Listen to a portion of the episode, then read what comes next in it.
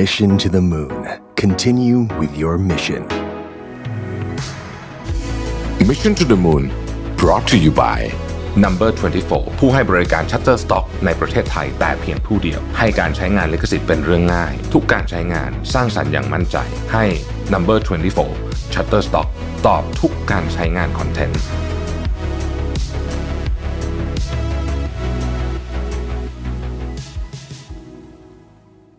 สวัสดีครับยินดีต้อนรับเข้าสู่ Mission to the Moon Podcast นะครับคุณอยู่กับประวิทยานุสาหะครับ วันนี้เพลินเพิ่งไปซื้อเจ้านี้มาใหม่ AirPod Pro นะฮะแล้วก็เลยนึกถึง Apple ขึ้นมาได้ ก็เลยอยากจะมาชวนคุยเรื่อง Apple หน่อยนะฮะคือไอหูฟัง AirPod ผมเนี่ยก็ใช้บ่อยมากใช่ไหมจนจริง ๆ มันมันสมบุกสมบันมากนะฮะไอ้ตัวเอกอันเก่าอะแล้วก็ใช้มาจนกระทั่งแบบ ตอนนี้มันเจ๋งแล้วอะคือมันมีเสียงแบบตุ๊บตุบตุบอยู่ในหูตลอดเวลานะแล้วก็รู้สึกว่าแบบ เป็นของที่ใช้คุ้มมากนะครับ แล้วก็คือผมเนี่ยเป็นคนใช้หูฟังเยอะมาก แต่ว่าอันนี้เป็นอันที่ใช้บ่อยสุด เพราะว่ามันเอาไปประชุมแบบหลาย ๆ เครื่องสลับเครื่องอะไรอย่างเงี้ยง่ายนะฮะมันมันแพรกับอุปกรณ์ Apple ได้ง่ายนะฮะก็คนที่คนที่เคยใช้หูฟังบลูทูธมาหลายๆยี่ห้อผมว่า ก็ก็ก็จะเป็นคล้าย ๆ กันคือ โอเคแหละ เสียงมันอาจจะอาจจะสู้ยี่ห้ออื่นไม่ได้นะแต่ว่าเอาความสะดวกเข้าว่านะครับ ก็นะฮะเป็นหนึ่งอุปกรณ์ที่ใช้คุ้มที่สุดก็คือใช้จนเจ๊งไปเลยนะ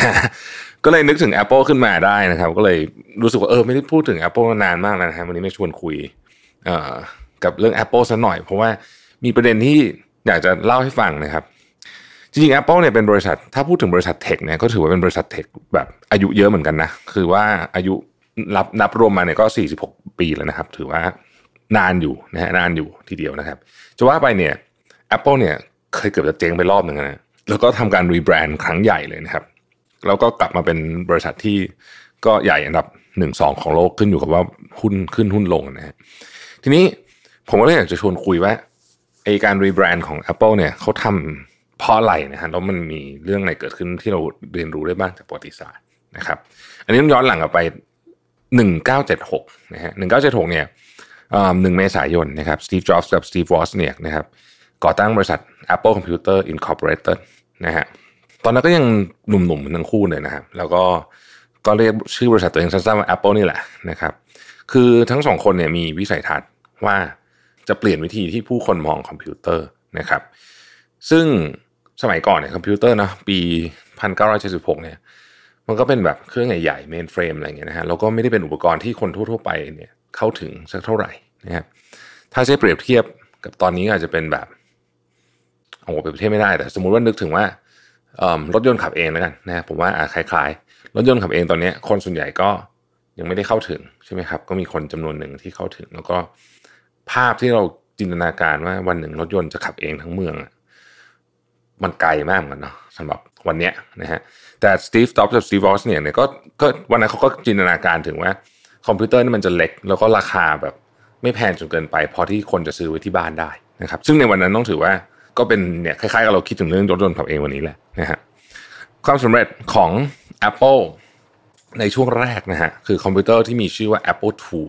นะครับอันนี้ต้องบอกว่าเป็นคอมพิวเตอร์ที่ปฏิวัติอุตสาหกรรมเลยก็ว่าได้นะครับ เพราะว่ามันเป็นคอมพิวเตอร์ที่มีกราฟิกสีเป็นครั้งแรกนะฮะก็สร้างความตื่นตาตื่นใจให้กับผู้คนเป็นอย่างมากนะครับ เริ่มต้นเนี่ยช่วงปีแรก ๆ ปี 1978 2 ปีหลังจากก่อตั้งเนี่ย Apple มียอดขาย 7ล้าน8แสนเหรียญนะฮะก็เพิ่มขึ้นมาเป็น 117 ล้านเหรียญจาก Apple II นี่แหละนะฮะในในเวลาเพียงไม่กี่ปีนะครับ1980นะฮะก็ก็เป็นปีที่ Apple เข้าจดทะเบียนตลาดหลักทรัพย์ด้วยนะครับ ซึ่งก็ถือว่าเร็วมากนะเพราะว่าเริ่ม 1976 ใช่ไหมครับ1980 ก็คือ 4 ปีนะครับก็ listed นะฮะก็ถือว่าเร็วมากทีเดียวนะครับช่วงนั้นก็คือขาขึ้นมากนะฮะต้องบอกว่า Apple ก็เป็นที่จับตามองในยุคนั้นเลยนะฮะในยุคในยุค 80นะฮะ แต่ว่ามันมีการเปลี่ยนแปลงนึงที่สำคัญนะครับก็คือสตีฟวอสเนียเนี่ยออกจากบริษัทในปี 1983 นะครับ เพราะว่า burn out เขารู้สึกว่าเขาหมดไฟนะฮะอันนั้นก็เป็นจุดสำคัญจุดเปลี่ยนสำคัญหนึ่งอีกจุดหนึ่งนะฮะก็คือตอนที่สตีฟจ็อบเนี่ยไปดึงตัวจอห์นสแคลลี่ซึ่งตอนนั้นเป็นประธานบริษัทของ PepsiCo เนี่ยนะครับที่มีประโยคว่าแบบคุณจะขายน้ำหวานมาตลอดชีวิตหรือจะมาเปลี่ยนโลกอะไรประมาณนี้นะฮะก็ตอนนั้นไปเอาตัวจอห์นสแคลลีเนี่ยมาเป็นประธานของ Apple นะครับ ทีนี้ตอนมาแรกก็ยังไม่มีอะไรนะฮะแต่ว่าพออยู่ไปอยู่มาเนี่ย ปรากฏว่าความเห็นไม่ค่อยลงรอยกันนะฮะสตีฟจ็อบส์กับจอห์นสแคลลีนะฮะก็เกิดการโต้เถียงกันครั้งใหญ่เลยนะฮะใครเคยดูหนังเรื่องสตีฟจ็อบส์เนี่ยก็น่าจะจำฉากนี้ได้นะครับ ในที่สุดเนี่ยก็สตีฟจ็อบส์ก็เหมือนโดนบีบให้ออกจาก Apple นะฮะพันเก้าร้อยแปดสิบห้านะครับก็ก็คล้ายๆกับว่ามีการล็อบบี้คณะกรรมการอะไรแบบนี้นะฮะในสุดสตีฟจ็อบส์ก็ออกไปนะฮะหลังจากสตีฟจ็อบส์ออกไปเนี่ยช่วงแรก Apple ก็ยังไปได้ดีนะฮะในช่วง 5 ปีแรกนะครับ แต่ว่าบริษัทเนี่ยเริ่มเข้าสู่ขาลงอย่างจริงจังเนี่ยช่วงปี 90นะฮะ1990 ถึง 1996 นะครับ ตอนนั้นได้มากับแชร์ของ Apple เนี่ยลดลงอย่างหัวภาพเลยนะฮะ แล้วก็ Microsoft เนี่ยกลับมาครองตลาดได้อย่างแข็งแกร่งมากนะครับ บริษัท Apple ตอนนั้นเริ่มขาดทุนนะฮะ จนมีหลายคนคาดการณ์ว่าไอบริษัทเนี้ยที่เคยเป็นแบบสตาร์เนี่ยก็คงจะเจ๊งในไม่ช้านะครับจนในปี 1997 นะฮะ คณะกรรมการของ Apple นะบอร์ดของ Apple ก็ตัดสินใจว่า เฮ้ยจะต้องขอความช่วยเหลือจากสตีฟจ็อบนี่แหละนะฮะตอนนั้นสตีฟจ็อบไปทำหลาย ๆ อย่างแล้วนะฮะโดยเขาได้รับการเชิญกลับมาเป็น interim CEO นะฮะหรือว่า CEO ชั่วคราวนะครับสตีฟจ็อบชอบเล่นมุกนี้บอกว่าเป็น I CEO เหมือนกับชื่อ iPhone นะฮะ I มาจาก interim นะครับตอนนั้นสตีฟจ็อบเองก็ก็ก็เปลี่ยนแปลงบริษัทเยอะมากนะครับอาจจะเรียกได้ว่าเป็นการรีแบรนด์ครั้งใหญ่ก็ได้นะฮะตอนนั้นก็เปลี่ยนโลโก้นะครับอะไรอย่างเงี้ยตัด SKU ของสินค้าแบบโมโหลานในสมัยก่อน ก่อนที่ซีฟจะกลับมาเนี่ย Apple มีมีสินค้าเยอะมากนะฮะเขาก็ตัดออกหมดเลยนะฮะเหลือไม่กี่อย่างนั้นเองที่โฟกัสจริง ๆ นะครับแล้วก็ 1998 1 ปีหลังจากกลับมาก็เปิดตัว iMac นะฮะนี่แหละก็เป็นคอมพิวเตอร์ที่แบบมาสร้างความเปลี่ยนแปลงเรียกว่าจุดพลังของการต่อสู้ของ Apple ให้กลับมาอีกครั้งหนึ่งนะฮะเป็นคอมพิวเตอร์ที่สวยงามแล้วก็ใช้งานได้จริงนะครับ แล้วตอนนั้นเป็นการเปลี่ยนแปลงโลโก้ครั้งใหญ่นะถ้าใครยังจำได้นะแฟน Apple น่าจำได้สมัยก่อนโลโก้ Apple นี่เป็นสีรุ้งนะครับเปลี่ยนให้โลโก้เป็นสีดำนะครับซึ่งตอนนั้นเนี่ยก็มีการถกเถียงพอสมควรนะแต่ว่าเขาไม่ได้เปลี่ยนแค่โลโก้เขาเปลี่ยนลักษณะของการของการนำเสนอสินค้าด้วยนะครับทำให้มันดูเท่ดู คือไอ้มาตอนนั้นมันดูเท่นะฮะแล้วก็ดูแบบแบบมีความเท่ด้วยสดใสด้วยนะบอกมันมีความวัยรุ่นนะฮะต้องใช้คำนี้แล้วกัน นะแอปเปิลก็ค่อยๆนะครับทีละนิดละเล็กละน้อยนะฮะก็ค่อยกลับมานะครับการด้วยการเปิดตัวของ iPod นะฮะ iPod Classic นะครับตอนนั้นแล้วก็ค่อยๆกลับมานะครับแล้ว Apple ก็เข้าสู่ขาขึ้นอย่างเต็มตัวเลยนะฮะหลังจากที่เปิดตัว iPod นะฮะแล้วก็ตามมาด้วย MacBook Air อะไรพวกนี้นะฮะในปี 2007นะฮะ Apple ก็ทำการเปลี่ยนแปลง เรียกว่าเป็นการรีแบรนด์ครั้งที่ 2 เลยก็เรียกได้นะครับ คืออันนี้เป็นการตัดสินใจที่สำคัญมาก เป็นการตัดสินใจที่ทำให้ Apple เป็น Apple แบบวันนี้นะครับ เป็นการเปิดตัว iPhone นั่นเองนะฮะ iPhone Generation ที่ 1 ซึ่งตอนนั้นบอกว่าเป็นอะไรที่แปลกประหลาดพอสมควรนะสำหรับสมาร์ทโฟนยุคนั้นนะครับ คือ คือมันมันอาจจะแค่สิบกว่าปีก็จริงนะแต่ว่าตอนนั้นเราใช้สมาร์ทโฟนที่แบบแบบมีมีแป้นอะไรพวกนี้นะฮะมันไม่ได้แบบคือมัน iPhone เป็นอะไรที่น่าแปลกประหลาดนะเอาใช้คำนี้แล้วกัน คือวันนี้มันก็ดูหน้าตาดีไซน์แบบเฉยๆมากใช่ไหมแต่ย้อนหลังกลับไปตอนนั้นเนี่ย ถือว่าเป็นการตัดสินใจที่เฉียบคมมาก แล้วมันก็เป็นการใช้คำว่าเออเหมือนกับค่า Product สำคัญอันนึงของ Apple เองก็คือ iPod นะครับเอ่อสตีฟจ็อบเนี่ยประกาศว่าบริษัทจะลบคำว่าคอมพิวเตอร์ออกจากชื่อบริษัทด้วยนะครับ จากเดิมเนี่ยชื่อ Apple Computer Incorporated ให้เปลี่ยนเป็น Apple Incorporated เฉยๆนะครับ โดยจ็อบให้เหตุผลในการตัดสินใจครั้งนี้เอาไว้ว่า Mac iPod Apple TV และ iPhone สินค้าทั้งหมดนี้ มีเพียงเครื่องเดียวเท่านั้นที่เป็นคอมพิวเตอร์ดังนั้นเราจึงเปลี่ยนชื่อนะครับนอกจากการเปิดตัว iPhone แล้วเนี่ยนะครับ การเปลี่ยนชื่อกระทันหันเนี่ย Apple นำโลโก้ขาวดำมาปรับปรุงให้ทันสมัยกว่าเดิมด้วยนะฮะก็จะมีความสดใหม่ของของของโลโก้ Apple มากขึ้นนะครับ และการตัดคำว่าคอมพิวเตอร์ออกเนี่ยก็เหมือนเป็นการเปลี่ยนภาพจำของ Apple นะฮะว่าไม่ได้เป็นบริษัทที่ผลิตคอมพิวเตอร์เป็นเครื่องๆอะนะฮะอีกแล้วนะครับ แต่ว่าเป็นบริษัทที่ แทนนวัตกรรมแห่งอนาคตนะครับ ซึ่งต้องบอกว่า iPhone เนี่ยก็เป็นสินค้าที่สร้าง Apple มาเป็นทุกวันนี้เลยก็ว่าได้นะครับ เพราะว่าหลังจากที่เปิดตัว iPhone เนี่ยผ่านมาเอ่อสิปีนะครับ ขายไป 2,000 กว่าล้านเครื่องนะครับ ซึ่งต้องบอกว่า iPhone เนี่ยเป็นรากฐานสำคัญในการต่อยอดสินค้าหรือว่า ecosystem ของ Apple ไม่ว่าจะเป็น Apple Watch หรือแม้แต่กระทั่งไอ AirPod ที่ผมซื้อมาเนี่ยนะ คือทุกอย่างของ Apple เนี่ยจริงๆมี iPhone เป็นอาจจะเรียกว่าเป็นศูนย์กลางก็ว่าได้นะครับแล้วก็เป็นสินค้าที่ที่ต้องบอกว่า proprietary คือ Apple ออกแบบ OS เองนะครับ operating system เองต่างๆเอง จนกระทั่ง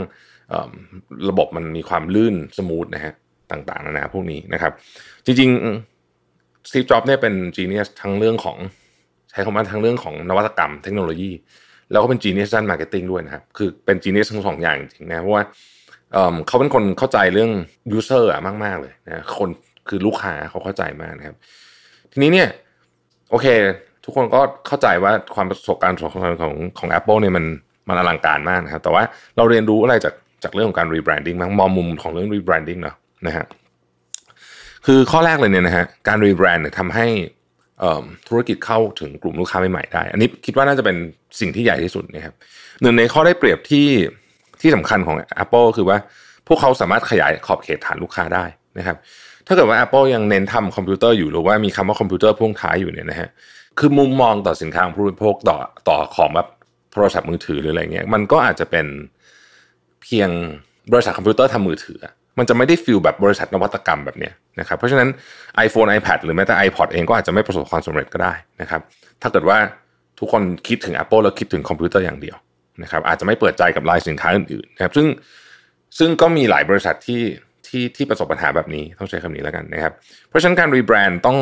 ต้องถูกวางแผนมาอย่างดีแล้วก็ถูกต้องด้วยนะฮะแล้วก็ส่งเสริมธุรกิจได้ถ้าเกิดว่าวางแผนถูกต้องผมขอยกอีกกรณีหนึ่งที่ที่น่าสนใจก็คือว่าตอนที่ไนกี้นะฮะมาทำไลน์กอล์ฟไออุปกรณ์กอล์ฟนะฮะก็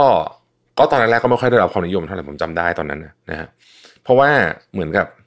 คนก็จะมองภาพไนกี้ว่าเป็นแบรนด์กีฬาแบบบาสเกตบอลอะไรแบบอารมณ์แบบเบอร์นั้นนะแบบแล้วกีฬากอล์ฟมันก็จะมีความเฉพาะเจาะจงนะมันก็จะมีแบรนด์ที่ที่เป็นแบรนด์ของกีฬากอล์ฟเช่น PING เช่น Titleist เช่นอะไรพวกนี้ซึ่งเป็นแบรนด์ที่แบบที่แบบนักกอล์ฟเขาใช้กันอะไรนะฮะรองเท้าก็จะมียี่ห้อ FootJoy เลยสมัยก่อนนะฮะรองเท้าไนกี้ทุกคนก็รู้ว่าเป็นรองเท้าที่ดี แต่ถ้าเกิดเป็นรองเท้ากอล์ฟคนก็ส่วนใหญ่ก็จะไม่ซื้อกันอะไรแบบนี้ลูกค้าไม่ค่อยเปิดใจจนกระทั่งเขามาใช้ Tiger Woods แล้วก็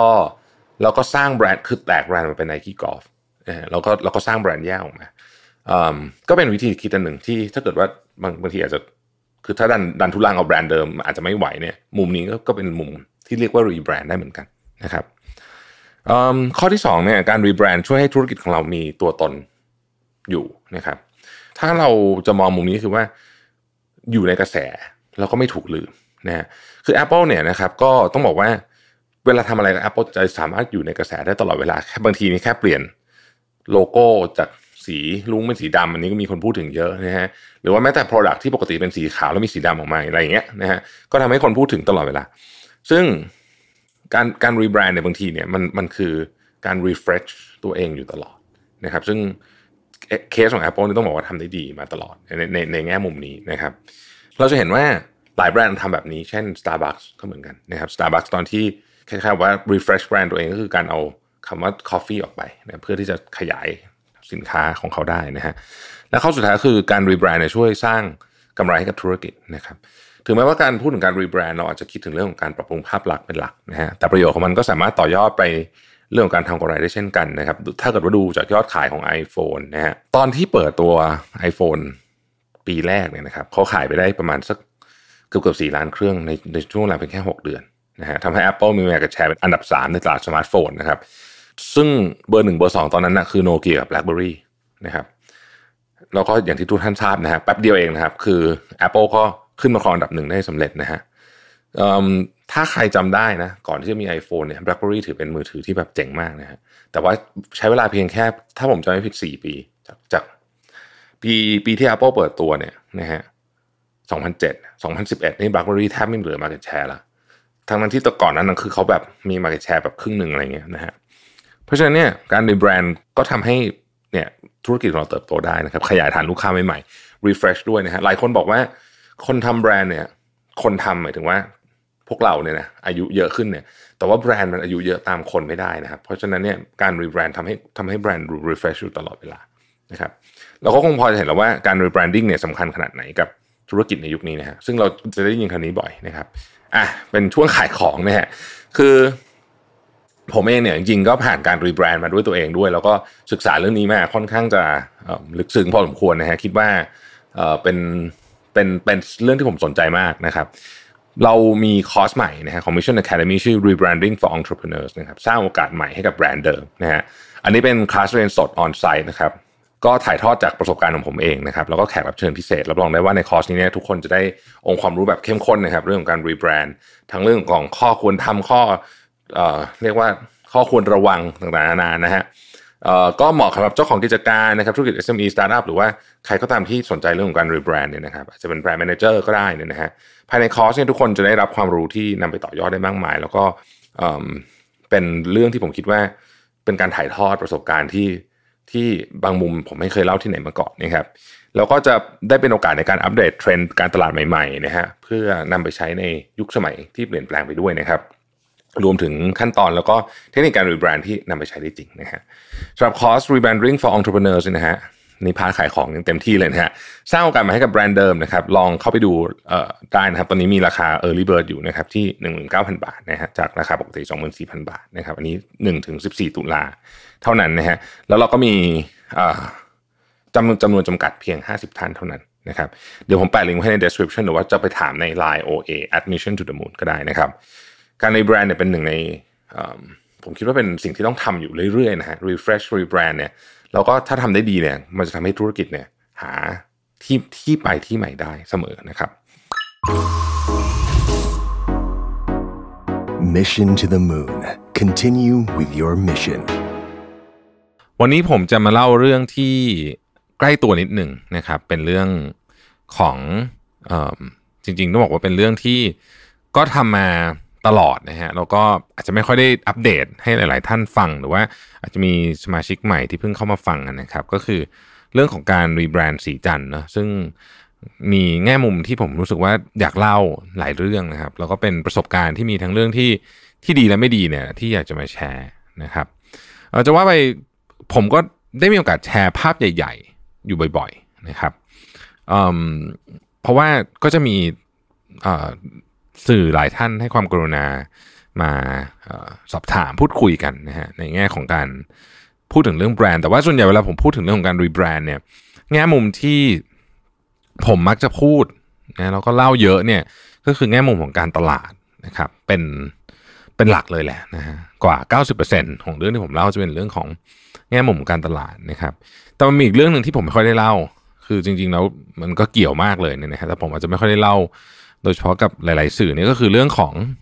การเพิ่มประสิทธิภาพการทำงานด้วยเทคโนโลยีนะครับ ซึ่งอันเนี้ยผมคิดว่าน่าสนใจในหลายประเด็นนะครับ อย่างที่เคยเล่าบ่อย ๆ ว่าจริงๆพงหอมสีจันทร์เนี่ยเป็นกิจการของครอบครัวที่อยู่มานานมากนะครับธุรกิจดั้งเดิมสุดๆนะฮะไม่ต้องพูดถึงเรื่องไอทีไม่มีทั้งนั้นนะฮะแล้วก็ทุกอย่างเนี่ยต้องใช้คำว่าแมนนวลร้อยเปอร์เซ็นต์จริงๆ สมัยผมมาทำงานเนี่ย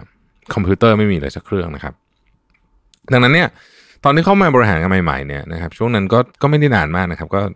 สิบกว่าปีที่แล้วเนี่ยเรื่องแรกที่ผมทำคือทำไงก็ได้ให้ทุกอย่างเนี่ยขึ้นมาอยู่บนคอมพิวเตอร์ก่อนแบบเบสิกอย่างนั้นเลยนะฮะ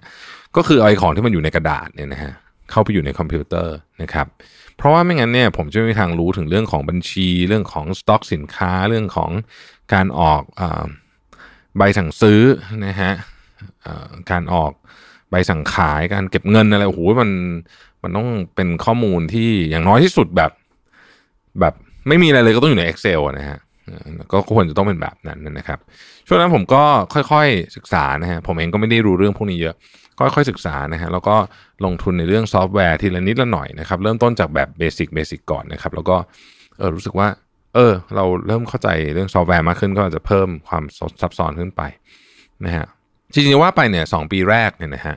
หมดไปกับการจัดการเรื่องนี้เลยนะก็คือเอาเอาข้อมูลในกระดาษมาให้อยู่ในในในคอมพิวเตอร์จะเห็นได้ว่าสองปีนี่เป็นเวลาที่นานมากนะฮะสำหรับอะไรก็ตามเนี่ยนะช่วงนั้นอาจจะเป็นด้วยงบมันจำกัดด้วยแหละคือจริงๆถ้าเกิดว่ามีมีงบเยอะกว่านี้ก็อาจจะจ้างคนมาช่วยได้ แต่ว่างบจำกัดก็เลยต้องทำเองซะเป็นส่วนใหญ่เนี่ยนะครับออันเนี้ย เป็นสิ่งที่ทำให้เห็นว่า จริง ๆ การวางวิธีคิดให้ถูกต้อง หรือว่าวางวิธีคิดที่เราสามารถที่จะสเกลได้ตั้งแต่แรกเลยนะครับ เก็บข้อมูลให้มันมีระบบตั้งแต่แรกเนี่ยมันช่วยประหยัดเวลาชีวิตไปได้เยอะเลยทีเดียวนะครับอะทีนี้เนี่ยพอออจัดระเบียบข้อมูลได้แล้วเนี่ยนะฮะก็ก็ก็ก็ถึงมาเริ่มขายของกันจริงจังกันตอนนั้นนะครับ คือในอุตสาหกรรมเครื่องสำอางเนี่ยมันก็ค่อนข้างที่จะ มีความเปลี่ยนแปลงเร็วแล้วมีความเป็นฤดูกาลนะครับ มีความเป็นแฟชั่นนะครับ มันจะมีของที่แบบเอ้ยเดี๋ยวก็ฮิตเดี๋ยวก็เลิกฮิตอะไรแบบนี้เป็นเรื่องธรรมชาติของของมันอยู่แล้วนะครับ แต่ว่าบริษัทสีจันตอนนั้นเป็นบริษัทเล็กๆนะครับ ผมก็พยายามที่จะมองหาวิธีการลดงานที่ไม่จำเป็นนะครับเพื่อให้พนักงานทุกคนเนี่ยสามารถทำหน้าที่ของตัวเองได้อย่างเต็มประสิทธิภาพนะครับ อันหนึ่งที่ ค่อยๆทยอยเข้ามาใช้คือเรื่อง IT solutions นะฮะเข้ามาจัดการเรื่องของการทำงานให้รวดเร็วและแม่นยำยิ่งขึ้นนะครับ ก็เลยอยากจะมาเล่าให้ฟังว่า จากวันนั้นจนถึงวันนี้เนี่ยมี IT solution อะไรบ้างที่เราใช้แล้วรู้สึกว่ามันเวิร์กนะครับซึ่งคือนี่ไม่ใช่ทำทีเดียวนะคือค่อยๆทำมาทีละนิดนะครับ เพราะของทุกอย่างเนี่ยมันก็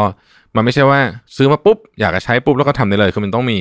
ต้องมีการเรียนรู้ ต้องมีการ implement ต้องมีการเปลี่ยนระบบอะไรอย่างงี้ ซึ่งแน่นอนว่าของพวกนี้ต้องใช้เวลานะครับ ไม่ใช่ว่าอยากจะทำก็ทำได้เลย แต่ว่านี้เล่าแบบรวบกระชับแล้วกันนะครับ อันแรกเนี่ยคือการย้าย SAP server นะครับ จากที่ปกติมันอยู่ที่เราเองนะฮะไปใช้ local cloud service นะครับอันนี้มาจากแนวคิดที่ว่าเราต้องการแก้ไข infrastructure ของตัวเองเพื่อโฟกัสในการดำเนินธุรกิจนะฮะจึงเอางานที่มันไม่เกี่ยวกับหน้าที่หลักของเราเนี่ยไปไว้ที่คลาวด์ นะครับ ซึ่งทำแบบนี้ปุ๊บเนี่ยก็แน่นอนว่าลดภาระการ maintenance ของระบบได้นะครับลดความเสี่ยงเรื่องความปลอดภัยด้วยเพราะข้อมูลใน SAP เนี่ยถือว่าเป็นข้อมูลที่สำคัญที่สุดแล้วล่ะเพราะว่ามันมีข้อมูลเรื่องบัญชีเรื่องสต็อกเรื่องโอ้โหทุกเรื่องอยู่ในนั้นหมดนะครับ แล้วก็เพิ่มศักยภาพของคนในองค์กรด้วย เพราะว่าเเราสามารถให้คนเนี่ยสามารถ remote access เข้ามาทำงานได้นะครับ หลายคนก็ทำงานจากที่บ้านแล้วก็ประจวบเหมาะกับช่วงที่มาเกิดโควิดพอดีนะฮะ ก็ทำให้คนของเราเนี่ยสามารถที่จะทำงานจากข้างนอกได้นะครับนอกจากนี้เนี่ยผมยังให้มีการเก็บข้อมูลภายในส่วนกลางผ่าน NAS นะครับซึ่งทำให้ทุกฝ่ายเข้าถึงข้อมูลได้รวดเร็วไม่ต้องมาส่งอีเมลกัน อันนี้จะเป็นไฟล์ลักษณะที่เป็นไฟล์ขนาดใหญ่มากๆนะครับ พวกไฟล์กราฟิกที่ลดขนาดไฟล์ไม่ได้ เพราะว่าต้องใช้ไฟล์ที่เป็น raw แล้วก็โหไฟล์พวกนี้นี่ใหญ่แบบโหฬารมากนะฮะก็ใช้ NAS นะฮะจะได้ไม่ต้องโยนไฟล์โยนมาโยนโยนไฟล์ไปไปมามันก็อาจจะเสียประสิทธิภาพการทำงานได้นะครับ อันนี้เป็นอินฟราสตรักเจอร์คร่าวๆเรื่องของงานแบบ day to day สุดๆนะฮะทีนี้พอมาดูเรื่องของแอปพลิเคชันต่างๆบ้างนะครับ ที่สีจันเนี่ยเราจริงๆลองมาหลายอย่างมากแล้วนะฮะในที่สุดเราก็มาจบ Final Solution กันที่ Office 365 ในการทำงานนะครับ ก็แน่นอนว่าทุกคนก็มีนี่ Office มี Windows นะครับ แล้วก็ใช้ตระกูลเครื่องไม้เครื่องมือที่ที่มากับ Office Suite นะครับ ที่ใช้บ่อยมากๆ คือ Microsoft Teams นะฮะนี่ใช้พวก คุยกันทำงานประชุมออนไลน์ต่างๆนะครับแล้วก็ planner นะครับ planner นี้ก็เอาไว้วางแผนนะฮะว่างานแต่ละงานที่เราทำเนี่ยมันไปถึงไหนแล้วใครรับผิดชอบต่อนะครับเรื่องการพัฒนาระบบภายในนะครับ เราก็มีการนำระบบคลังของ Rubix มาใช้นะฮะ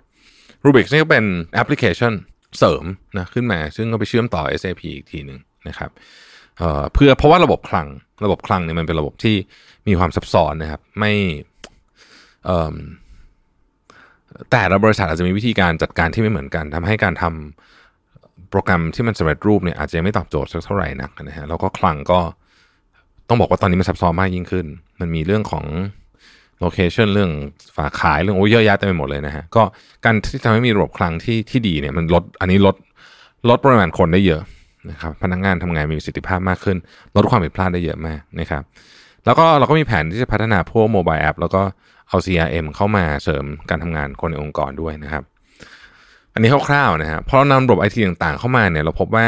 การทำงานเนี่ย flow งานดีขึ้นนะครับค่อยๆดีขึ้นนะครับมันไม่ใช่ดีขึ้นแบบตุ้มหนึ่งโอ้โหแบบทุกอย่างดูดีจังเลยไม่หรอกคือมันค่อยๆดีขึ้นทีละนิดทีละหน่อยนะครับไม่ใช่แค่ภายในองค์กรนะครับแต่ว่านี้มันรวมถึงการบริหารลูกค้าด้วยนะฮะอย่างระบบอีคอมเมิร์ซเนี่ยเราก็มีระบบ pick pack ที่เราทำเองนะครับ เข้ามาดูแลเรื่องการ ซื้อขายจ่ายเงิน packing จัดส่งนะครับแล้วก็เก็บ stat เก็บข้อมูลต่างๆนะครับแล้วอย่างที่เราทราบกันดีว่าทุกวันนี้โลกขับเคลื่อนด้วย Data ของผู้บริโภคแท้จริงนะครับข้อมูลต่างๆที่เป็นข้อมูลตั้งแต่ภายในองค์กรเลยเนี่ยนะฮะไปจนถึงข้อมูลข้างนอกองค์กร ข้อมูลลูกค้าเนี่ยนะฮะที่เราสามารถเก็บได้ภายใต้กฎหมายอันใหม่เนี่ยนะครับกฎหมาย PDPA เนี่ยเราเราก็เลยมีการพัฒนาเรื่องพวกนี้นะครับสิ่งนี้เราเริ่มทำเลยก็คือว่า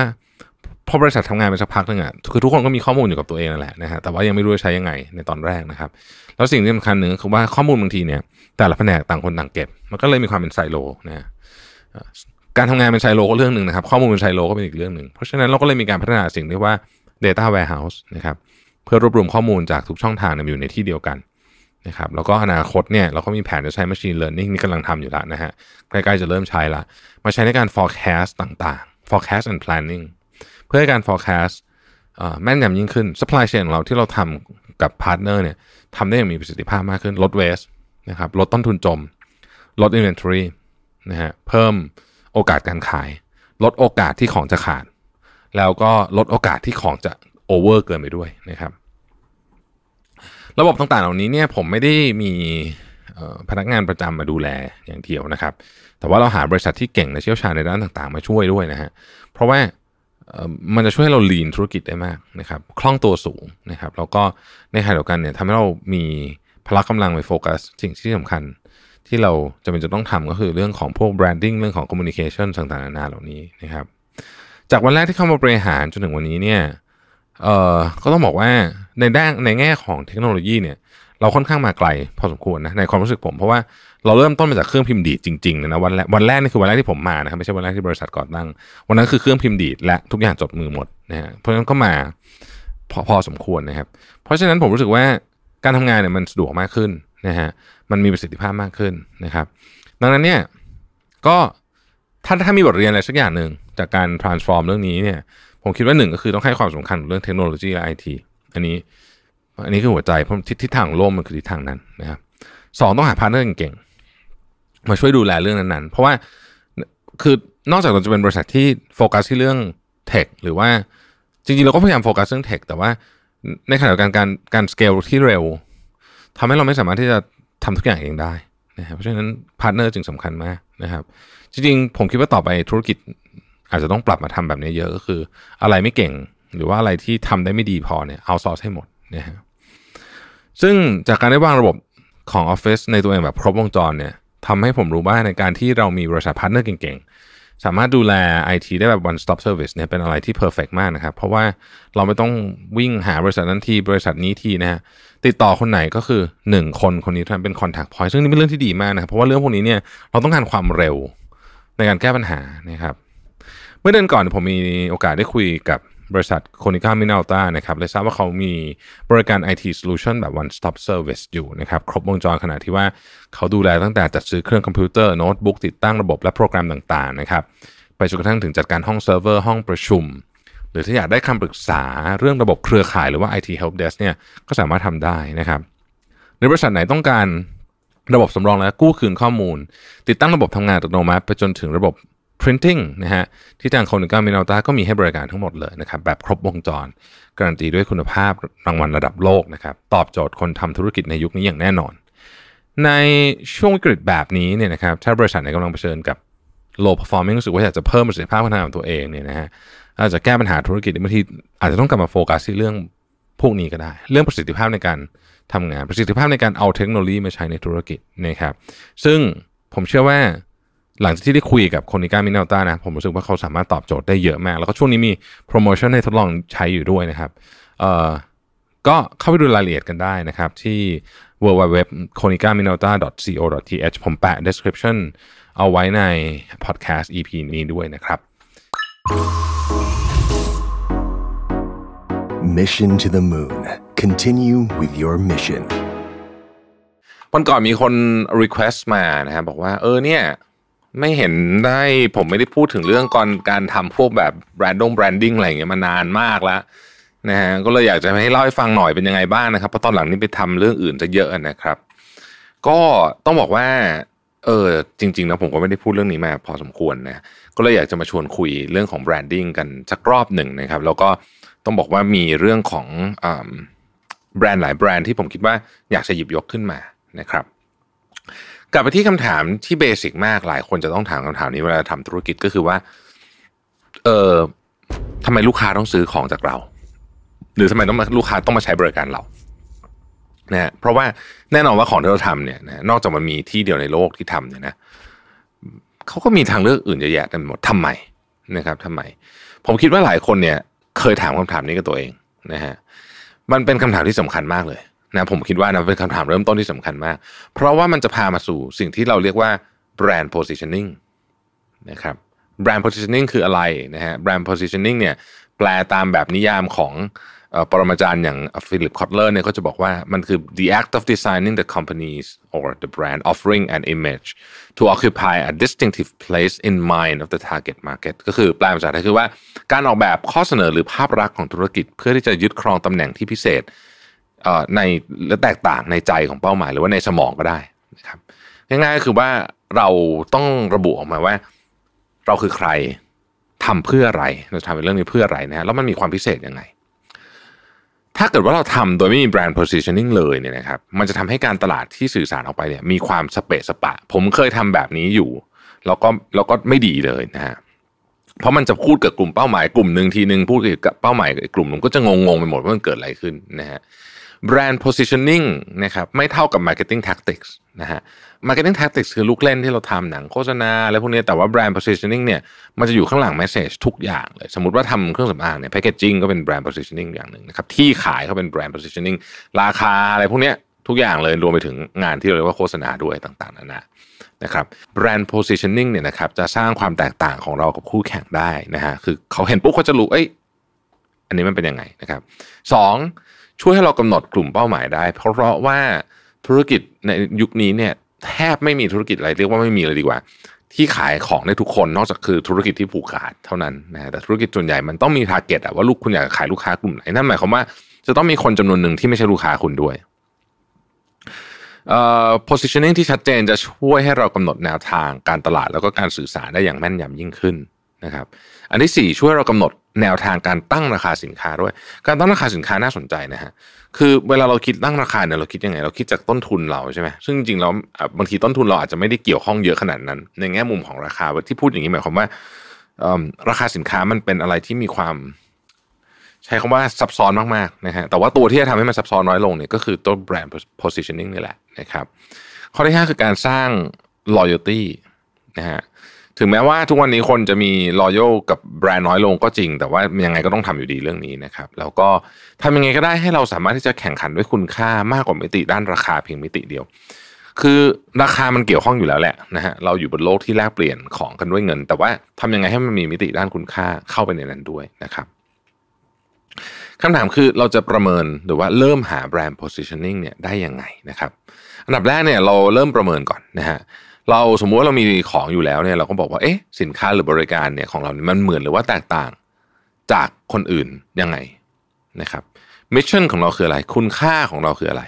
นะครับอะไรที่ทำให้เราแตกต่างจากคนอื่นในตลาดนะฮะกลุ่มเป้าหมายของเราคือใครคำถามพวกนี้เบสิกมากเลยนะ แต่ต้องตอบให้ได้ก่อนนะฮะก่อนจะเริ่มทำอะไรเลยนะครับอันที่สองนะครับถ้าอยากทำนะอันนี้ผมคิดว่าเป็นเครื่องมือที่ดีนะฮะเขาเรียกว่า brand essence chart ไป search Google ดูได้นะฮะ brand essence chart เนี่ยนะครับ คือเขาจะเขาจะให้เราพยายามกรอกลงไปในแผนภูมิอันหนึ่งนะครับว่า อันที่หนึ่งเนี่ย attributes หรือว่า feature ของเราเนี่ยมีอะไรบ้าง อันที่สองนะฮะสิ่งที่ลูกค้าได้จากจาก feature นั้นคืออะไรบ้าง อันที่สามบุคลิกของแบรนด์เราเป็นยังไงนะครับ อันที่สี่นะครับแบรนด์มีการสนับสนุนจากเรื่องอะไรไหม เช่น มีประวัติอันยาวนานมาจากประเทศที่ มีชื่อเสียงทางด้านนี้ยกตัวอย่างนะครับ สมมติว่าแบรนด์แฟชั่นจากอิตาลีอย่างเงี้ยก็จะก็จะมีแรงสนับสนุนหรือรถยนต์ราคา luxury จากเยอรมันแบบนี้ก็จะมีแรงสนับสนุน เพราะว่าเขามีประเทศเขามีประวัติ หรือแชมเปญจากฝรั่งเศสแชมเปญมาจากที่อื่นไม่ได้ต้องมาจากฝรั่งเศสเท่านั้นไวน์จากฝรั่งเศสอะไรอย่างนี้เป็นต้นนะครับ พวกนี้เนี่ยมันช่วยนะฮะให้ให้เราเนี่ยเหมือนกับคล้ายๆกับมี มี support นะฮะผลงานวิจัยที่รองรับอะไรอย่างเงี้ยนะฮะพวกนี้รีวิวจากลูกค้าก็ได้นะฮะพวกนี้ก็เกี่ยวทั้งหมดเลยนะครับ อีกอันหนึ่งก็คือว่าจากที่ทำมาเนี่ยมองเห็นว่ากลุ่มลูกค้าที่เราคาดหวังเป็นยังไงนะครับแล้วอีกอันสุดท้ายคือลูกค้ารู้สึกอย่างไร เมื่อเห็นหรือมีปฏิสัมพันธ์กับแบรนด์เรา นี่คือ 6 มิติของแบรนด์ Essence Chart นะฮะต่อมาก็ต้องระบุคู่แข่งด้วยนะครับ คือ การจะทำธุรกิจโดยไม่ไม่รู้จักคู่แข่งเลยเนี่ยมันก็จะดูแบบไม่ระมัดระวังเท่าที่ควรก็ต้องดูคู่แข่งนะครับดูคู่แข่งเนี่ยสำรวจได้หลายทางด้วยกันแต่ผมยกมาสักสามเรื่องเลยกัน อันที่หนึ่งคือทำ market research หรือว่าการสำรวจตลาดนะฮะอันนี้สามารถทำได้จากแค่ลงไปสำรวจในพื้นที่เฉยๆ ซึ่งเป็นอันที่น้อยที่สุดจนถึงกระทั่งการไปพูดคุยกับผู้คนถึงแบรนด์คู่แข่งของเราว่าเขารู้สึกไงกับแบรนด์เหล่านี้มีอะไรที่เขาชอบมีอะไรที่เขาไม่ชอบบ้าง และพื้นที่ หรือว่าตรงจุดไหนที่เราพอจะไป เหมือนกับหาช่องทางต่อได้บ้างนะครับ อันที่สองนะครับก็อาจจะไปทำ social media research ก็ได้นะฮะอันนี้ก็คือคือหลายคนรู้สึกว่าข้อมูลในโซเชียลมีเดียมันมีเยอะนะฮะสามารถเอามาทำเป็นข้อมูลที่เอาไปตัดสินใจต่อได้ ซึ่งก็ก็จริงมันมีเยอะจริงๆนะครับเอ่อก็ถ้ามีเครื่องมือในการหานะครับต่างๆเนี่ย เช่นจริงๆ ไม่ต้องเป็นเครื่องมือเลยซับซ้อนหรอกคุณแค่เข้าไปใน Facebook กลุ่มบางอันที่มันแบบ peak ๆนะ คุณก็ได้ข้อมูลเยอะมากแล้วนะฮะอันสุดท้ายเขาเรียกว่า competitor research นะฮะนี่คือลงลึกเลยในดีเทลเลยว่าคู่แข่งของเราเนี่ยเป็นยังไงขายของราคาเท่าไหร่ สินค้าเป็นยังไงจุดอ่อนจุดแข็งเป็นยังไง marketing campaign effort ของเขาเป็นยังไงนะ positioning เป็นยังไง อันนี้นี่เหมาะมากเลยถ้าเกิดว่าแบรนด์เราเนี่ยมีคู่แข่งที่เห็นชัดนะครับก็ออาจจะสมมติยกตัวอย่างเครื่องสำอางเนี่ยเห็นชัดนะฮะเดินเข้าไปปุ๊บคู่แข่งเราคือใครเอาก็คนที่อยู่ข้างๆเรานั่นแหละที่ขายของราคาใกล้ๆเราเนี่ยนะฮะ ของขายของคล้ายๆกันก็เรียกว่าเป็นคู่แข่งเราก็มาศึกษาเรื่องพวกนี้จากเขาดูว่าเขาทำยังไงอะไรยังไงบ้างนะครับ ข้อที่สี่ก็คือว่าระบุคุณค่าที่เป็นเอกลักษณ์ของเราออกมานะฮะเมื่อเราได้ประเมินคนอื่นไปแล้วเนี่ยก็ถึงเวลาที่จะกลับมาประเมินตัวเองบ้างนะครับ ว่าเรามีจุดเด่นหรือว่าข้อพิเศษอะไรที่ทำให้เราแตกต่างจากคู่แข่งในตลาดอื่นๆ ซึ่งอันนี้ต้องทำอย่างเป็นธรรมนะเป็นธรรมในที่นี้หมายถึงว่าอย่าละอย่าลำเอียงเข้าข้างตัวเองนะครับ แล้วก็อย่าไปกดตัวเองจนเกินไปนะคือคำว่าเป็นธรรมนะฮะ อย่างที่เราถามไปตอนแรกนะว่าทำไมลูกค้าต้องซื้อสินค้าจากเราด้วยนะครับในเมื่อคนอื่นเขาก็ทำสินค้าเหมือนกันราคาพอๆกัน คุณภาพพอๆกันสมมตินะครับ สิ่งนี้จะเป็นตัวตอบคำถาม ถ้าเราตอบได้นะฮะเราก็จะทำให้เรารู้ว่าเฮ้ยอะไรคือสิ่งที่มันพิเศษจริง ๆ จะไปจัดการตรงนั้นนะครับ ข้อที่5นะครับสร้าง brand positioning statement นะฮะคือเวลาสร้าง brand statement เนี่ยลองถามคำถามพวกนี้ดูก็ได้ กลุ่มเป้าหมายคือใคร สินค้าอยู่ในประเภทไหน ข้อดีที่สุดของสินค้าและบริการของเราคืออะไร แล้วก็หลักฐานของข้อดีนั้นคืออะไรนะครับ ดูอย่าง Amazon นะฮะ Amazon เนี่ยเขาจะบอกว่า our vision is to be the earth's most customer centric company to build a place where people can come to find and discover anything they might want to buy online นะฮะก็นี่แหละอย่างที่อย่างที่เขาบอกก็คือเขาเขาจะเป็นที่ที่ customer centric ที่สุด เพราะฉะนั้นเนี่ย Amazon เองเขาก็จะมีพวกการเช็คเอาท์ปุ่มต่างๆ ที่เขาทดลองมากจนเรียกว่ามีทำให้ user experience ดีที่สุดเท่าที่จะดีได้ และทุกวันนี้เขาก็ยังปรับปรุงอยู่เรื่อยๆนะครับผมเคยทราบมาว่า Amazon เนี่ยเขาเทสทุกอย่างจริงๆแล้วเขาก็พบว่าการเปลี่ยนแปลงอะไรเล็กๆน้อยๆเนี่ยมันช่วยหรือว่าส่งผลกระทบต่อยอดขายอย่างมาก เช่น ปุ่มต่างๆ ที่เวลาไปซื้อของใน Amazon นนะฮะเขาก็เคยย้ายปุ่มไปนู่นไปนี่แล้วก็พบว่า เฮ้ยบางปุ่มย้ายไปนี่เสียเงินเป็นสิบล้านเหรียญเลยนะฮะแค่ย้ายปุ่มนะไม่ได้เปลี่ยนฟีเจอร์เลยนะย้ายที่ที่มันอยู่ในหน้าจอเนี่ยนะฮะ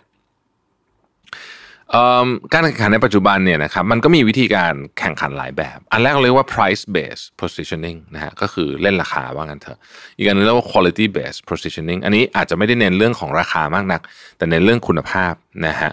ซึ่ง ทั้งสองแบบก็มีบางทีก็ถ้าเป็นทั้งคู่เลยก็มีนะมารวมๆกันก็มีทั้งสองแบบก็มีข้อดีข้อเสียแตกต่างกันไป แล้วอาจจะไม่ได้ต้องเลือกอันใดอันหนึ่งเท่านั้นเองเพียงแต่ว่านี่มันเป็นสิ่งที่เราเห็นบ่อยๆนะครับทีนี้อยากจะชวนคุยถึงเรื่องของ premium brand บ้างนะฮะ premium brand หรือว่า premium เอ่อ brand position คืออะไรนะฮะเพราะว่ายุคนี้เนี่ยมันเป็นยุคที่คำว่า premium ไม่ได้หมายถึงหรูหราเลยอะไรแบบนี้นะมันอาจจะเป็นว่าเฮ้ยลูกค้าเชื่อใจมากกว่าแบรนด์นี้อย่างนี้ก็ premium ในมุมของความเชื่อใจก็เป็น premium อย่างหนึ่งนะครับ เอิ่ม premium brand เนี่ยก็คือว่าลูกค้าเนี่ยยอมจะแลกเปลี่ยน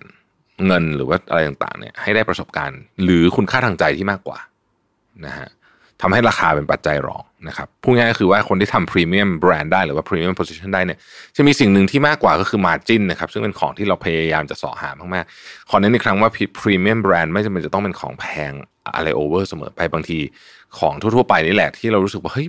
ไม่มันคุ้มค่าอย่างเงี้ยก็สามารถทำเป็นพรีเมียมได้ ข้อดีของพรีเมียม position ก็คือว่ายกระดับภาพลักษณ์ของสินค้าและบริการในระยะยาวนะครับทำให้มี brand loyalty คนอยากกลับมาซื้อซ้ำแล้วก็การแข่งขันจะสูงน้อยกว่าอันอื่น เรายกตัวอย่างก็ได้ผงซักฟอกก็มีพรีเมียมแบรนด์นะฮะที่เขาเขาเป็นเจ้าตลาดแล้วเขาไม่ต้องเขาก็ไม่ต้องแข่งราคาคนอื่นดุเดือดเท่า ถ้าไปดูโปรโมชั่นอะไรเงี้ยก็จะไม่ดุเดือดเท่ากับแบรนด์อื่น เพราะว่าเขามีคนที่ให้ราคาบวกไปเรียบร้อยละกับความเป็นพรีเมียมเป็นต้นนะครับ ถ้าเราอยากจะทำไอ้ premium positioning เนี่ยนะฮะอันที่หนึ่งต้องโฟกัสกับลูกค้ามากๆ แล้วก็โฟกัสที่ลูกค้าเก่าด้วยนะฮะลูกค้าเก่าเนี่ยเป็นที่ที่หลายคนลืมไปนะเพราะว่าเราเราสังเกตดูสิหลายหลายธุรกิจเนี่ยเอาเงินไปหาลูกค้าใหม่หมดเลยนะฮะลูกค้าเก่าไม่ค่อยมีใครสนใจ จริงๆลูกค้าเก่าเนี่ยนะฮะเป็นคนที่กลับมาซื้อของเยอะมากนะครับ เยอะกว่าบางทีเยอะกว่าลูกค้าใหม่ด้วยแล้วก็ใช้เงินที่จะดูแลเขาเนี่ยน้อยกว่าการไปหาลูกค้าใหม่มานะครับ อันที่สองเนี่ยนะครับ ลูกค้าที่ ต้องบอกว่ามีการใช้อารมณ์เข้ามาในการร่วมซื้อของด้วย ในที่นี้ไม่ใช่อารมณ์ดีอารมณ์เสียแต่ว่ามันเป็น emotional buy นะฮะเวลาเราซื้อบ้านอย่างเงี้ยเราไม่ได้ดูแบบว่าบ้านแบบ จะต้องคุ้มอะไรทุกเม็ดเอ่อมีของกี่ชิ้นเท่าไหร่เท่าไหร่บางทีมันเป็นความรู้สึกนะฮะ อันที่สามลูกค้าซื้อจากประสบการณ์นะครับแน่นอนว่าถ้าเทียบกับ price positioning เนี่ยลูกค้าเขาไม่ได้คาดหวังประสบการณ์ที่ดีอะไรมากมาย แต่ถ้าเกิดเป็น premium เป็น quality เนี่ยลูกค้าคาดหวังประสบการณ์แน่นอนนะครับอันที่สี่เนี่ยรูปลักษณ์ของสินค้าจะเป็นตัวบอกคุณค่าด้วย หรือว่าราคาก็เป็นตัวบอกคุณค่านะครับ อันที่ห้าเนี่ยคุณภาพของการบริการของพนักงานจะเกี่ยวข้องมากๆเลยเวลาเราทำพวก premium position นะครับการทำ premium position เนี่ยนะครับถ้าเกิดว่าเราจะทำเนี่ยนะฮะ อันดับแรกเนี่ยต้องสื่อสารเพื่อสร้างความมั่นใจก่อนสำคัญมากนะฮะเพราะว่ามันเป็นเรื่องของความมันเป็นเรื่องของ trust นะฮะอันที่สองเน้นคุณภาพของการสื่อสารแปลว่าเวลาพูดอะไรอะคือต้องดูก่อนว่ามันเป็นข้อความที่ออกไปแล้วคุณภาพดีหรือเปล่านะครับแล้วก็มีรูปแบบการทำ marketing ที่เหมาะสมนะครับวางแผนด้านราคานะฮะแล้วเมื่อถึงจุดหนึ่งเนี่ยเราจะต้องทำเรื่องของ brand extension ต่างๆนานานะครับ การสร้างภาพจำการสร้างพรีเมียมแบรนด์แบบนี้ใช้เวลานะครับ ใช้เวลาแล้วก็จะทำได้ต่อเนื่องก็คือเราต้องยึดมั่นในคุณค่าที่เราที่เรามีนะฮะแล้วก็สม่ำเสมอด้านคุณภาพ แล้วก็การสื่อสารด้วยนะครับผมเป็นตัวอย่าง 2 แบรนด์แล้วกันนะฮะแบรนด์ที่ผมชอบมากแบรนด์นึงก็คือ n นกี้เนาะเหตุการณ์ที่ชอบมากก็คือเหตุการณ์ตอนที่เขาสนับสนุน Colin Kaepernick เรื่องที่เป็นคุกเข่านะฮะแล้วก็ตอนที่เขาไปทำอะไรล่ะ เรื่องของ Tiger Woods นะที่ยังสนับสนุน Tiger Woods อยู่ นะครับแม้ว่า Tiger Woods จะตกต่ำมากก็ตาม อีกจุดหนึ่งที่สำคัญก็คือว่า n นกี้เองเนี่ยเป็นแบรนด์ที่ตอนที่แบรนด์ต่างๆ ทิ้ง Tiger Woods ตอนที่เขามี crisis เมื่อสิบกว่าปีที่แล้วเนี่ยไนกี้ยังอยู่นะฮะแล้วก็แล้วก็กลับมาได้ เราจะเห็นตัวอย่างแบบนี้กับกับอย่างแบรนด์อย่างดีออกับจอห์นนี่เดฟอย่างนี้ก็อาจจะเรียกว่าเป็นลักษณะคล้ายๆกันนะครับ อืมนะฮะทีนี้เนี่ยคำถามก็คือว่า การสร้างความเชื่อมั่นแบบนี้เนี่ยนะครับ มันจะช่วยยังไงบ้าง คือการคือการสร้าง trust เนี่ยนะฮะ การสร้าง trust เนี่ย มันช่วยทำให้ระยะยาวเนี่ยเราไม่เหนื่อยมาก เพราะว่ามนุษย์เนี่ยไม่รู้อยู่แล้วแหละว่าไม่มีอะไรหรอกที่มันดีร้อยเปอร์เซ็นต์นะครับ แต่เขาอยากจะทำธุรกิจหรือว่าเขาอยากจะเสวนาหรือว่าเขาอยากจะซื้อของกับคนที่โปร่งใสจริงใจนะครับ trust นี่เป็นของที่มีราคามาก คุณจะไม่คุณจะทำธุรกิจกับใคร หรือว่าคุณจะทำธุรกรรมอะไรกับใครเนี่ยถ้าคุณไม่มี trust คุณไม่ทำนะฮะเช่นธนาคารอย่างเงี้ยถ้าคุณไม่รู้สึกว่า ธนาคารนี้สามารถรักษาเงินฉันได้ฉันก็ไม่เอาเงินไปฝากนะครับ ในโลกของธุรกิจเนี่ยนะครับ trust หรือว่าเครดิตเนี่ยสร้างยากมากๆ ใช้เวลาเป็นหลายสิบปี แต่พังง่ายมากๆนะครับ เพราะฉะนั้นเนี่ยต้องระมัดระวังเรื่องนี้ด้วย อีกอันหนึ่งที่ผมอยากจะชวนคุยก็คือว่าแบรนด์เนี่ยควรจะเป็น active listener นะครับ เพราะคนเนี่ยอยากปฏิสัมพันธ์กับ กับไม่ว่าจะอะไรก็ตามที่ฟังเขาว่าคนเราชอบพูดเรื่องตัวเองเพราะฉะนั้นเราต้องเป็นผู้รับฟังที่ดี active listener มีอะไรนะฮะตั้งใจฟังนะครับแสดงเห็นว่าเรากำลังฟังอยู่นะ ไม่แทรกไปก่อน แล้วก็ตอบกลับอย่างเหมาะสมนั่นเองนะครับอืมพวกนี้เนี่ยจริงๆ ผมอาจจะไปคุยต่อในตอนต่อไปนะเรื่องเกี่ยวกับเรื่องการตั้งคำถามเรื่องการฟัง แต่ว่าความโปร่งใสความจริงใจเนี่ยเป็นเรื่องที่ โอ้เป็นเรื่องที่มูลค่ามันเยอะมากจริงนะฮะมูลค่ามันเยอะมากจริงนะครับ แล้วก็อยากจะชวนคุยวันนี้ว่า การ build brand ไม่ว่าจะเป็นการทำเเรื่องของ conversation base ต่างๆ พวกนี้เนี่ยนะฮะหรือการทำอะไรที่มันซับซ้อนไปมากกว่านี้เนี่ยเป็นเรื่องที่ยังสำคัญอยู่นะหลายคนรู้สึกว่าเฮ้ยแบรนด์คอนเซปต์เรื่องแบรนด์มันตายไปแล้วหรือเปล่าผมคิดว่าคอนเซปต์เรื่องแบรนด์เนี่ยมันอาจจะเปลี่ยนจากความหวือหวาในตอนที่เราเคยพูดกันเมื่อสัก 20 ปีที่แล้วเนี่ยมาเป็นความเชื่อมั่นแล้วก็ความสัมพันธ์ระยะยาวนะฮะผมว่ายังไงอันนี้ก็ยังไม่เปลี่ยนมันคือ trust อะมันคือความเชื่อมั่นอะนะฮะซึ่งผมคิดว่า มีประโยชน์อย่างมากเลยในอนาคตที่จะใครอยากจะพัฒนาแบรนด์ต่อไปนะครับ ก็ลองไปดูเรื่องนี้ดูนะฮะ Mission to the Moon Continue with your mission วันนี้เราจะมาพูดคุยถึงปรากฏการณ์ Peak and Rules นะครับ ซึ่งใช้ได้ตั้งแต่เรื่องของการประเมินผลนะฮะเรื่องของการตลาดนะครับหรือว่าเรื่องราวของ ชีวิตของเราเองด้วยนะฮะว่าประสบการณ์ต่างๆ ที่เราได้รับตลอดชีวิตเนี่ยทำไมมันถึงมีน้ำหนักไม่เท่ากันนะครับ ต้องบอกว่างี้ฮะตลอดชีวิตของเราเนี่ยเราก็มีเหตุการณ์สำคัญสำคัญต่างๆ มากมายนะครับ ไม่ว่าจะเป็นการฉลองวันเกิดในวัยหกขวบนะครับมีแฟนคนแรกนะฮะเดินทางไปเที่ยวกับเพื่อนครั้งแรกนะฮะทัศนศึกษาสมัยก่อน ตอนผมเด็กๆชอบไป เขาโรงเรียนเขาชอบจัดไประยองนะไม่รู้ทำไมเหมือนกันเดี๋ยวนี้ไม่รู้เขาไปเที่ยวไหนกันละนะครับ การไปต่างประเทศครั้งแรกนะครับ การได้ทำงานที่แรกนะฮะการส่งตีสิสแล้วผ่านนะฮะหรือการสอบตกครั้งแรกนะฮะการอะไรพวกนี้ต่างๆนานาพวกนี้ เราคิดว่าทุกช่วงเวลาของเหตุการณ์เหล่านี้เนี่ยจะถูกจารึกไว้ในความทรงจำของเราตลอดไปหมายถึงว่า เหมือนกับคล้ายๆกับเรากล้องวิดีโอไปถ่ายไว้แล้วมันก็อยู่ในสมองเรานะฮะ เราเราคิดอย่างนั้นเราคิดอย่างนั้นนะครับ แต่มันไม่เป็นแบบนั้นเสมอไปนะฮะเพราะถึงแม้ว่าเราจะประทับใจกับประสบการณ์เหล่านั้นมากแค่ไหนก็ตามเนี่ยนะครับ เราไม่มีวันที่จะเก็บรายละเอียดได้ทั้งหมดตั้งแต่ต้นจนจบ ในเหตุการณ์เดียวเนี่ยนะสมมติว่ามันเป็นเพียงแค่หนึ่งปาร์ตี้หรืออะไรแบบนี้เนี่ยนะครับ ไม่ว่าจะเป็นประสบการณ์แบบใดก็ตามเนี่ย สมองของมนุษย์เราจะมีการจดจำเป็นช่วงนะครับเหมือนภาพถ่ายที่มีจำนวนจำกัด ถ้านึกถึงกล้องฟิล์มสมัยก่อนนะฮะม้วนหนึ่ง มี 24 36 รูปอะไรแบบนี้เป็นต้นยกตัวอย่างนะครับ สมมติว่าบ่าวสาวคู่หนึ่งแต่งงานกัน ก่อนจะถึงงานแต่งงานเนี่ยเจ้าบ่าวเจ้าสาวจะใช้เวลาจำนวนมากในการวางแผนงานแต่งงานของตัวเองอย่างละเอียดยิบทุกดีเทลเลยนะฮะไปจนกระทั่งถึงว่าแก้วต้องใช้ของอะไรแบบคือละเอียดมากๆ เพื่อแน่ใจว่าวันพิเศษพวกเขาเนี่ยจะสมบูรณ์แบบที่สุดนะครับ พวกเขาทุ่มเทเวลามากมายไปตั้งแต่โทนสีของงานนะครับ ชุดของเพื่อนเจ้าบ่าวเพื่อนเจ้าสาวนะครับ ผ้าเช็ดปากนะฮะ เมนูภายในงานละเอียดยิบนะฮะอะไรตั้งตรงไหนนะของตกแต่งภายในงาน ดอกไม้สีอะไร และอื่นๆ อีกมากมายแทบไม่สิ้นสุดเลยนะครับ อย่างไรก็ตามเนี่ยนะฮะท้ายที่สุดแล้วเนี่ยสิ่งที่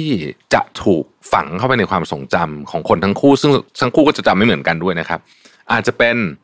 ตอนพูดที่เป็นเขาบอกว่าพูดคำปฏิญาณให้แก่กัน หรือว่า vows ของฝรั่งนะฮะหรือโมเมนต์ของการสวมแหวน หรือ การไปกอดคุณพ่อคุณแม่นะฮะ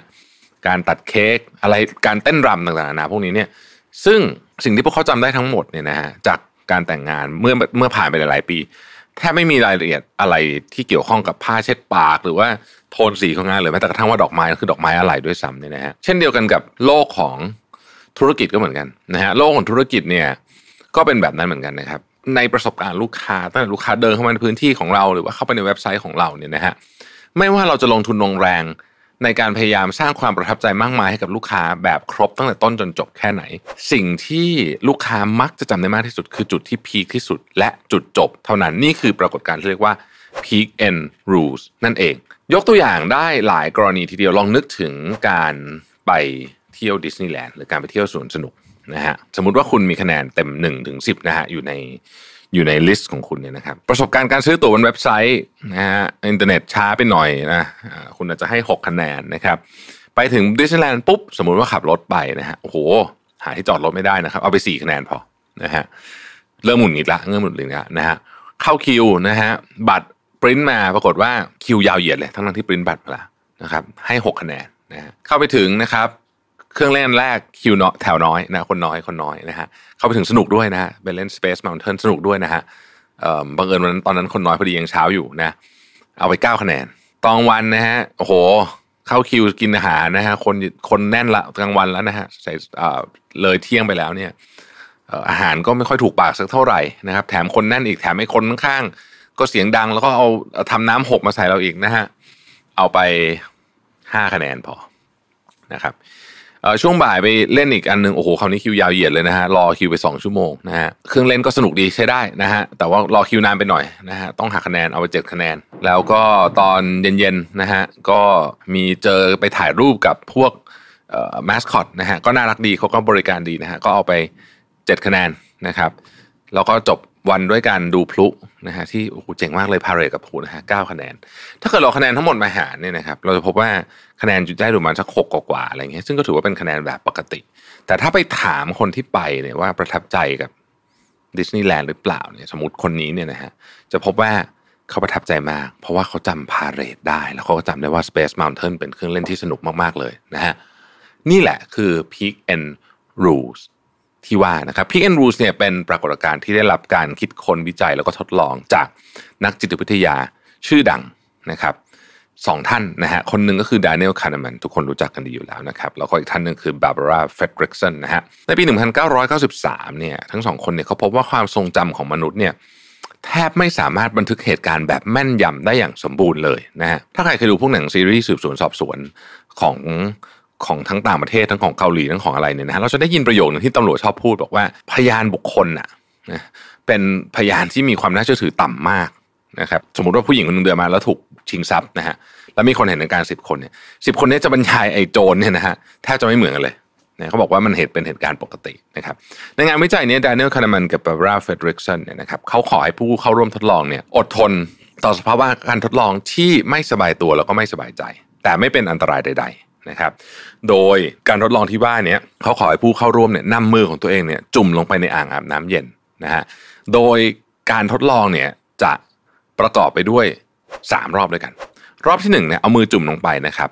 60วินาที ที่อุณหภูมิ 14 องศาเซลเซียส ก็เย็นเหมือนกันเนาะ 14 องศาเซลเซียสนะครับ รอบที่2นะครับ60วินาทีที่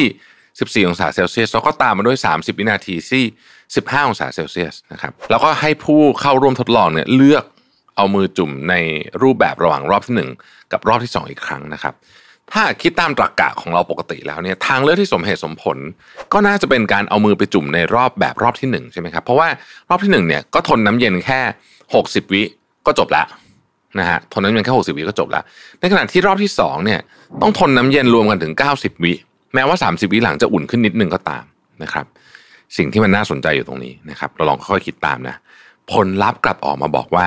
80%ของผู้เข้าร่วมทดลอง เลือกที่จะทำแบบรอบที่ 2 มากกว่า เพราะว่าใน 30 วินาทีสุดท้ายเนี่ยที่แม้อุณหภูมิน้ำจะอุ่นขึ้นเพียง 1 องศาเซลเซียสเนี่ยนะครับ เปลี่ยนวิธีที่ผู้คนรับรู้ถึงประสบการณ์และความทรมานทั้งหมดของรอบที่2เลยเออมันเกิดอะไรขึ้นนะฮะการทดลองเนี่ยเขาสรุปมาอย่างนี้เขาบอกว่ามนุษย์เราเนี่ยจะจำประสบการณ์ในชีวิตของเรา ในรูปแบบของภาพเป็นช็อตๆมากกว่าเป็นรูปแบบของวิดีโอที่มาต่อกัน ครับโดยจิตใจของเราจะเฉลี่ยช่วงเวลาที่โดดเด่นที่สุดในความทรงจำของเราอย่างรวดเร็ว เพื่อสร้างความคิดเห็นของเราเกี่ยวกับอดีต ในกรณีของการทดลองนี้เนี่ยนะครับช่วงเวลาที่พีคที่สุดนะฮะช่วงเวลาที่พีคที่สุด ในการเอามือจุ่มน้ำเย็นก็คือช่วงเวลาที่พวกเขาคิดว่าตัวเองนั้นนะจะทนความเย็นไม่ไหวแล้วนะนั่นคือช่วงที่พีคที่สุด และอีกอันหนึ่งก็คือจุดสิ้นสุดของประสบการณ์ ซึ่งก็คืออุณหภูมิของน้ำนั้นอุ่นขึ้นมานิดหนึ่ง โดย 2 จุดนี้เนี่ยมีปัจจัยสำคัญอย่างมากต่อสมองเราในการจดจำเหตุการณ์หนึ่งๆแล้วมันตัดสินว่ามันดีหรือแย่ ในกรณีนี้เนี่ยรอบที่ 2 ดีกว่า รอบที่ 2 ดีกว่า เพราะมันมีจุดสิ้นสุดที่น้ำอุ่นขึ้นมานิดหนึ่งนั่นเองนะครับปรากฏการ Peak and Rules เนี่ยพัฒนาเป็นกลยุทธ์ทางการตลาดได้ยังไงบ้างนะครับในการตลาดเนี่ยการประยุกต์ใช้ Peak and Rules ออกมาให้ได้ดีนั้นเนี่ยเปรียบเสมือนการสร้าง customer journey ที่ลูกค้าเข้ามาสัมผัสกับแบรนด์องค์กร เว็บไซต์หรืออะไรก็แล้วแต่ร้านค้าของคุณ ที่เราสามารถออกแบบเส้นทาง ที่ทำให้ลูกค้าจดจำภาพลักษณ์ของแบรนด์เราในทางที่ดีได้ โดยยุทธวิธีของการทำ Peak and Rules นั่นเองนะครับ บริษัทที่เรียกได้ว่าประยุกต์ใช้ปรากฏการณ์ Peak and rules ได้ดีมากๆ บริษัทหนึ่งก็คงหนีไม่พ้นอีเกียนะฮะหลายท่านเริ่มนึกภาพตามตอนที่ไปร้านอีเกียนะฮะเอาละเราลองนึกภาพตาม IKEA store กันดูนะครับ ร้านอีเกียเนี่ยจะมีจุดเด่นที่น่าจดจำอยู่ 2 อย่าง อันที่1นะฮะ ความกว้างใหญ่มโหฬารของมันนั่นเองนะครับอีเกียใหญ่มากนะฮะครั้งแรกที่ผมไปผมรู้สึกว่าโอ้โหมันจะเป็นจะต้องมีร้านเอ่อขายเฟอร์นิเจอร์ใหญ่เลยขนาดนี้เลยเหรอนะครับแล้วก็มีเฟอร์นิเจอร์เยอะแยะมากมายนะฮะใหญ่โตมีเฟอร์นิเจอร์เต็มไปหมดเลย อันที่สองก็คือว่ามีของกินที่อร่อย มีมีดบอลนะฮะมีไอศครีมมีโยเกิร์ตแล้วก็ราคาไม่แพง แต่ในทางกลับกันเนี่ยนะครับห้างของอีเกียเนี่ยมีความใหญ่ที่ออกแบบมาแบบที่พิเศษ คือให้ลูกค้ามีความจำเป็นแล้วกันนะฮะที่จะต้องเดินผ่านสินค้าของพวกเขาเกือบทั้งหมดตามเส้นทางที่เขาได้วางไว้แล้วโดยเป็นเส้นทางที่วกไปวนมานะครับ คล้ายๆกับว่า ถ้าอยากจะออกไปจากที่นี่ก็ต้องเดินไปตามทางนี้แหละนะซึ่งครั้งแรกที่ผมไปนานมากๆแล้วเนี่ยนะผมก็รู้สึกว่าเออมันเป็นวิธีการออกแบบร้านที่แปลกดีนะฮะการออกแบบผังทางเดินแบบนี้เนี่ยช่วยสินค้าของอีเกียเนี่ยได้รับการมองเห็นอย่างทั่วถึงนะครับ แต่มันก็ยังมีจุดอ่อนสำคัญ ตรงที่ เอ๊ะ แล้วลูกค้าจะเบื่อหรือเปล่านะครับ จะเหนื่อยไหมบางคนเดินรู้สึกว่ามันเหนื่อยมันไกลอย่างเงี้ยนะฮะเพื่อกอบกู้ประสบการณ์อันน่าเบื่อหน่าย ถ้าสมมุติว่าเราเดินนานแล้วเบื่อเนี่ยนะครับและความเหนื่อยล้าจากการเดินเนี่ยนะครับอีเกียจึงได้นำเอาตู้ทำไอศครีมโยเกิร์ตเคาน์เตอร์ขายเฟรนช์ฟรายส์และฮอทดอกที่เป็นของโปรดของลูกค้าเนี่ยมาไว้ใกล้ ๆ กับทางออกนะมาไว้ใกล้ๆกับทางออก เพื่อเป็นการสร้างประสบการณ์ที่ดีให้กับลูกค้าก่อนพวกเขาจะ ออกจากห้างไปกลายเป็นว่าจุดคลายแม็กซ์ของการเดินห้างอีเกียสำหรับลูกค้าอาจจะแตกต่างกันไป บางคนอาจจะ enjoy การเดินเลือกซื้อเฟอร์นิเจอร์นะครับ เช่นถ้าสมมติคุณจะมาซื้อของหลาย ๆ อย่างเนี่ยนะฮะคุณก็รู้สึกสนุกสนานมากเลย รวมไปถึงคุณอาจจะได้ซื้อตุ๊กตา ซึ่งก่อนหน้าที่จะมาคุณอาจจะไม่ได้อยากได้ คนเหล่านั้นก็โอเคไป แต่บางคนอาจจะเหนื่อย บางคนอาจจะเบื่อ แต่ว่าในจุดจบเนี่ยจะมีของกินสุดอร่อยที่ทุกคนชอบเนี่ยรออยู่นะครับ จากเหนื่อยๆก็กลายเป็นอารมณ์ดี อารมณ์ดีตอนท้ายนี่แหละที่เป็นสิ่งที่ลูกค้าจดจำประสบการณ์ที่ดีกลับบ้านไปนะครับอีเกียเนี่ยใช้หลักการนี้ในการสร้าง customer journey ที่ดี เพราะไม่ว่าผู้บริโภคจะมีประสบการณ์ไม่ดีระหว่างทางมาแค่ไหนก็ตาม แต่ถ้าสามารถแก้ปัญหาของผู้บริโภคได้ทันเวลานะครับสิ่งที่ผู้บริโภคจดจำได้ คือแบรนด์นั้นสร้างประสบการณ์ที่ดีในการบริการให้ และจะได้รับการให้อภัยอย่างรวดเร็ว เช่นเดียวกันกับกรณีของดิสนีย์แลนด์ที่ผมได้เล่าให้ตอนแรกนะครับหรือกรณีของอีเกียในการให้บริการเล็กๆน้อยๆนะฮะก็สามารถเปลี่ยนความทรงจำให้กับผู้บริโภคได้ หลายคนอยากกลับไปใช้บริการอีเกียอีกทั้งที่ก็ไม่ได้ชอบเฟอร์นิเจอร์ขนาดนั้น นี่คือวิธีการคิดแบบ Peak and Rules นะครับการปรับกลยุทธ์ Peak and Rules เพื่อเข้ากับธุรกิจของเราเองเนี่ยนะฮะสามารถทำได้หลายอย่าง ใครๆ หลายคนอาจจะมองว่ากฎ Peak and Rules นี้อาจจะใช้ได้กับธุรกิจใหญ่ๆนะครับที่มีทุนในการสร้างประสบการณ์ที่ดีให้กับลูกค้าเท่านั้น แต่อันที่จริงแล้ว เราสามารถออกแบบเรื่องนี้ให้เข้าไปกับธุรกิจของเราได้ไม่ยากเลยนะครับ อันที่หนึ่งคุณต้องระบุจุดพีคของคุณก่อนนะฮะอันนี้เป็นขั้นตอนแรกและขั้นตอนที่สำคัญที่ทุกคนควรทำนั่นคือการที่เราต้องรู้ว่าช่วงเวลาพีคระหว่างที่ลูกค้ากำลังในการพิจารณาจากเราคืออะไรเกิดขึ้นเมื่อไหร่ และทำไมมันดีหรือไม่ดีนะครับต้องคอยสำรวจ customer journey อย่างใกล้ชิด และทำการสังเกตอารมณ์ รวมถึงประสบการณ์ของลูกค้า เมื่อเข้ามารับบริการของเรา ผมขอยกตัวอย่างแบบนี้แล้วกัน เวลาไปเที่ยวที่โรงแรมต่างๆเนี่ยนะครับเราจะสังเกตเห็นว่าอย่างนี้ โรงแรมจำนวนมากเนี่ย invest ในสิ่งที่เรียกว่าฮาร์ดแวร์นะครับก็คือตัวห้องฟ a ซิลิตี้ต่างๆ ความหรูหราอลังการต่างๆนะฮะแต่โรงแรมที่ชนะกันจริงๆแล้วไปดูนะฮะโรงแรมที่ peak สุดๆ พวก 6 ดาวต่างๆนะพวกนี้เนี่ยเขาไม่ได้ชนะโรงแรมคู่แข่งด้วยฮาร์ดแวร์แต่เพียงอย่างเดียว สิ่งที่ชนะกันจริงเนี่ยไปตัดสินกันที่ตัวซอฟต์แวร์ครับ หรือประสบการณ์ระหว่างทางนั่นเอง เช่น คุณเดินเข้าไปในห้องเนี่ยสิ่งแรกที่คุณ notice ในห้องคืออะไร แสงหรืออาหารเครื่องดื่มที่วางอยู่บนโต๊ะรอคุณอยู่นะครับหรืออะไรแบบนี้มันจะมีของเล็กๆ น้อยๆนะครับ คนที่ไปส่งเป็นยังไง พนักงานที่ไปส่งเป็นยังไงนะครับ เวลาโทรศัพท์เรียกคนมาเขามาเร็วแค่ไหนคือมันขึ้นอยู่กับว่าใครให้ความสำคัญกับเรื่องอะไรนะครับ เรื่องเล็กน้อยในการ service เนี่ยเป็นเรื่องที่ยากมากเลยนะฮะถ้าเกิดเรานึกถึงโรงแรมที่เคยได้รับรางวัลโรงแรมที่ดีสุดในโลกปัจจุบันนี้ก็ยังเป็นหนึ่งในโรงแรมที่ดีสุดในโลกอยู่คือโรงแรมโอเรียนเต็ลที่กรุงเทพเนี่ยนะฮะแมนดารินโอเรียนเต็ลที่กรุงเทพเนี่ยครั้งหนึ่งเคยเป็นโรงแรมที่ได้เบอร์หนึ่งเลยนะของโลกเลยเนี่ยนะฮะคำถามคือ ฮาร์ดแวร์ของโอเรียนเต็ลดีกว่าโรงแรมระดับเดียวกันไหมเอาให้เทียบยุคนี้เลยก็ได้นะครับโรงแรมโอเรียนเต็ลนี่หลายสิบปีแล้วแต่ให้เทียบกับยุคนี้เลยเนี่ยโรงแรมที่อยู่ในระนาบเดียวกันเนี่ยฮาร์ดแวร์ก็โอเรียนเต็ลสู้ไม่ได้อยู่แล้ว เพราะว่าโรงแรมมาคือต่อให้ renovate มาหลายรอบแล้วก็ตามเนี่ย แต่โรงแรมมาทีหลังอะนะฮะมันก็ต้องอลังการกว่าอยู่แล้วเป็นเรื่องธรรมดานะครับแต่สิ่งที่โอเรียนเต็ลทำและยังทำให้ทุกวันนี้เขาสามารถชาร์จราคาได้ พอๆกันกับโรงแรมที่เรียกว่าเป็น 6 ดาว ระดับ top มาจาก chain ระดับโลกเนี่ยก็คือเรื่องของซอฟต์แวร์นั่นเอง ซอฟต์แวร์เนี่ยถ้าใครได้ไปใช้บริการที่นี่ก็จะรู้ว่าเขามีของที่เป็น detail เล็กๆน้อยๆที่ เราอาจจะอธิบายเป๊ะๆไม่ถูกด้วยซ้ำว่ามันคืออะไรนะฮะแต่เรารู้สึกว่าเออมาที่นี่แล้วประสบการณ์มันดีมากเลยอะนี่คือความเจ๋งนะฮะเพราะฉะนั้นก็จะรู้ว่าจุด peak คืออะไรต่างๆนานาพวกนี้ต้องต้องคอยดูเป๊ะๆว่ามันเป็นยังไง อันที่สองเนี่ยนะครับสร้างจุด peak ที่เป็นประโยชน์ เมื่อเราทราบถึงจุด peak ที่อยู่ในประสบการณ์ลูกค้าแล้วนะครับ เช่นตอนเช็คอินเช็คเอาท์เป็นหนึ่งในจุด peak อันหนึ่งเนี่ยนะฮะ เราจะสามารถจุดสร้างจุด peak เชิงบวกให้พวกเขาได้นะครับหนึ่งในวิธีที่ดีที่สุดในการทำเช่นนี้คือการสร้างจุด peak ทางอารมณ์ในแบบที่เราตั้งใจออกแบบไว้ โดยที่เราไม่จำเป็นจะต้องทำอะไรที่มีราคาแพงหรือซับซ้อน เพื่อสร้างจุด peak ในเชิงบวกให้กับลูกค้า ในทางกลับกันนะครับ เราสามารถสร้างประสบการณ์ที่ดีในเชิงบวก ได้อย่างง่าย ๆ เช่น การใช้ชื่อของลูกค้า ในการเรียกเขาเป็นต้น ถ้าคุณไปที่โรงแรมโอเรียนเต็ลแล้วเป็นลูกค้าของเขาเนี่ยนะฮะเขาจะจำชื่อคุณได้ฮะผมไม่รู้เหมือนกันว่าเขา train กันไปยังไงนะแต่ว่าเขาจำชื่อคุณได้จริงๆนะฮะแล้วมันเป็นอะไรที่ Amazing มากๆเลยนะครับรวมถึงการจำวันสำคัญของลูกค้าต่างๆ ได้นะฮะพวกนี้เนี่ยมันเป็นกระบวนการที่ซับซ้อนนะครับเพราะไม่งั้นใครๆก็ทำได้นะฮะมันไม่ได้หมูซะทีเดียว แต่คนที่ทำได้ก็จะจะมีโอกาสที่จะชนะสูงและ ถ้าพูดถึงเรื่องโรงแรมอีกเนี่ยนะครับ พนักงานโรงแรมที่ถูกเทรนมาดีเนี่ยเขาจะอันทิสิเพตได้เลยว่าคุณจะต้องการอะไรหลังจากนี้ เมื่อมันเกิดเหตุการณ์หนึ่งขึ้นกับคุณปั๊บคุณกำลังจะต้องการอะไรต่อจากนี้เขาจะคิดไว้ให้ก่อนเลย แล้วเขาจะทำไว้ให้แบบที่ไม่ต้องไม่ต้องให้คุณเอ่ยปากนะฮะคุณพอคุณรู้สึกว่าเฮ้ยเฮ้ยบางทีคุณรู้อะว่าเราต้องอยากได้แบบนี้นะฮะความประทับใจจะเพิ่มขึ้นอย่างโหฬารเช่น ถ้าสมมติว่าห้องนี้มีเด็กมาพักด้วย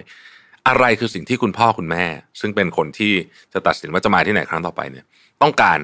โดยที่ยังไม่ต้องขออลองคิดดูแค่นี้ก็ได้ นะอะไรคือสิ่งที่คุณพ่อแม่ต้องการโดยที่ยังไม่ต้องขอ อาจจะเป็นของเล็กๆน้อยๆที่ที่มันโอ้โหพอมันได้เพราะมันแบบเขาคิดถึงเราเยอะจริง ๆ นะครับ อันที่สามนะครับพยายามให้จบสวยที่สุดเท่าที่จะเป็นไปได้นะครับ พยายามทำให้สิ่งที่เราทำทั้งหมดเนี่ยสุดท้ายแล้วก่อนเขาจะจากเราไปเนี่ย ลูกค้ายิ้มออก เพื่อให้ลูกค้าสัมผัสได้ถึงประสบการณ์ที่ดีที่สุดก่อนที่เขาจะจากเราไป ซึ่งทำได้หลายวิธี วันก่อนผมอ่านโพสต์ของพี่โจธนาแล้วผมก็คิดนะบอกว่าทำไมธุรกิจโรงแรมถึงมี welcome drink แต่ไม่มี goodbye drink นะฮะสงสัยไหมทั้งที่จริงๆแล้วเนี่ยตอนลาจากกันเนี่ยนะครับเป็นสิ่งสำคัญมากนะครับเราจะเห็นว่าร้านอาหารหลาย ๆ ร้านเนี่ยนะฮะจะมอบของขวัญเล็กๆน้อยๆนะฮะให้กลับไปทานที่บ้านหรือทานตอนเช้า ให้นึกถึงร้านร้านเราวันรุ่งขึ้นอีก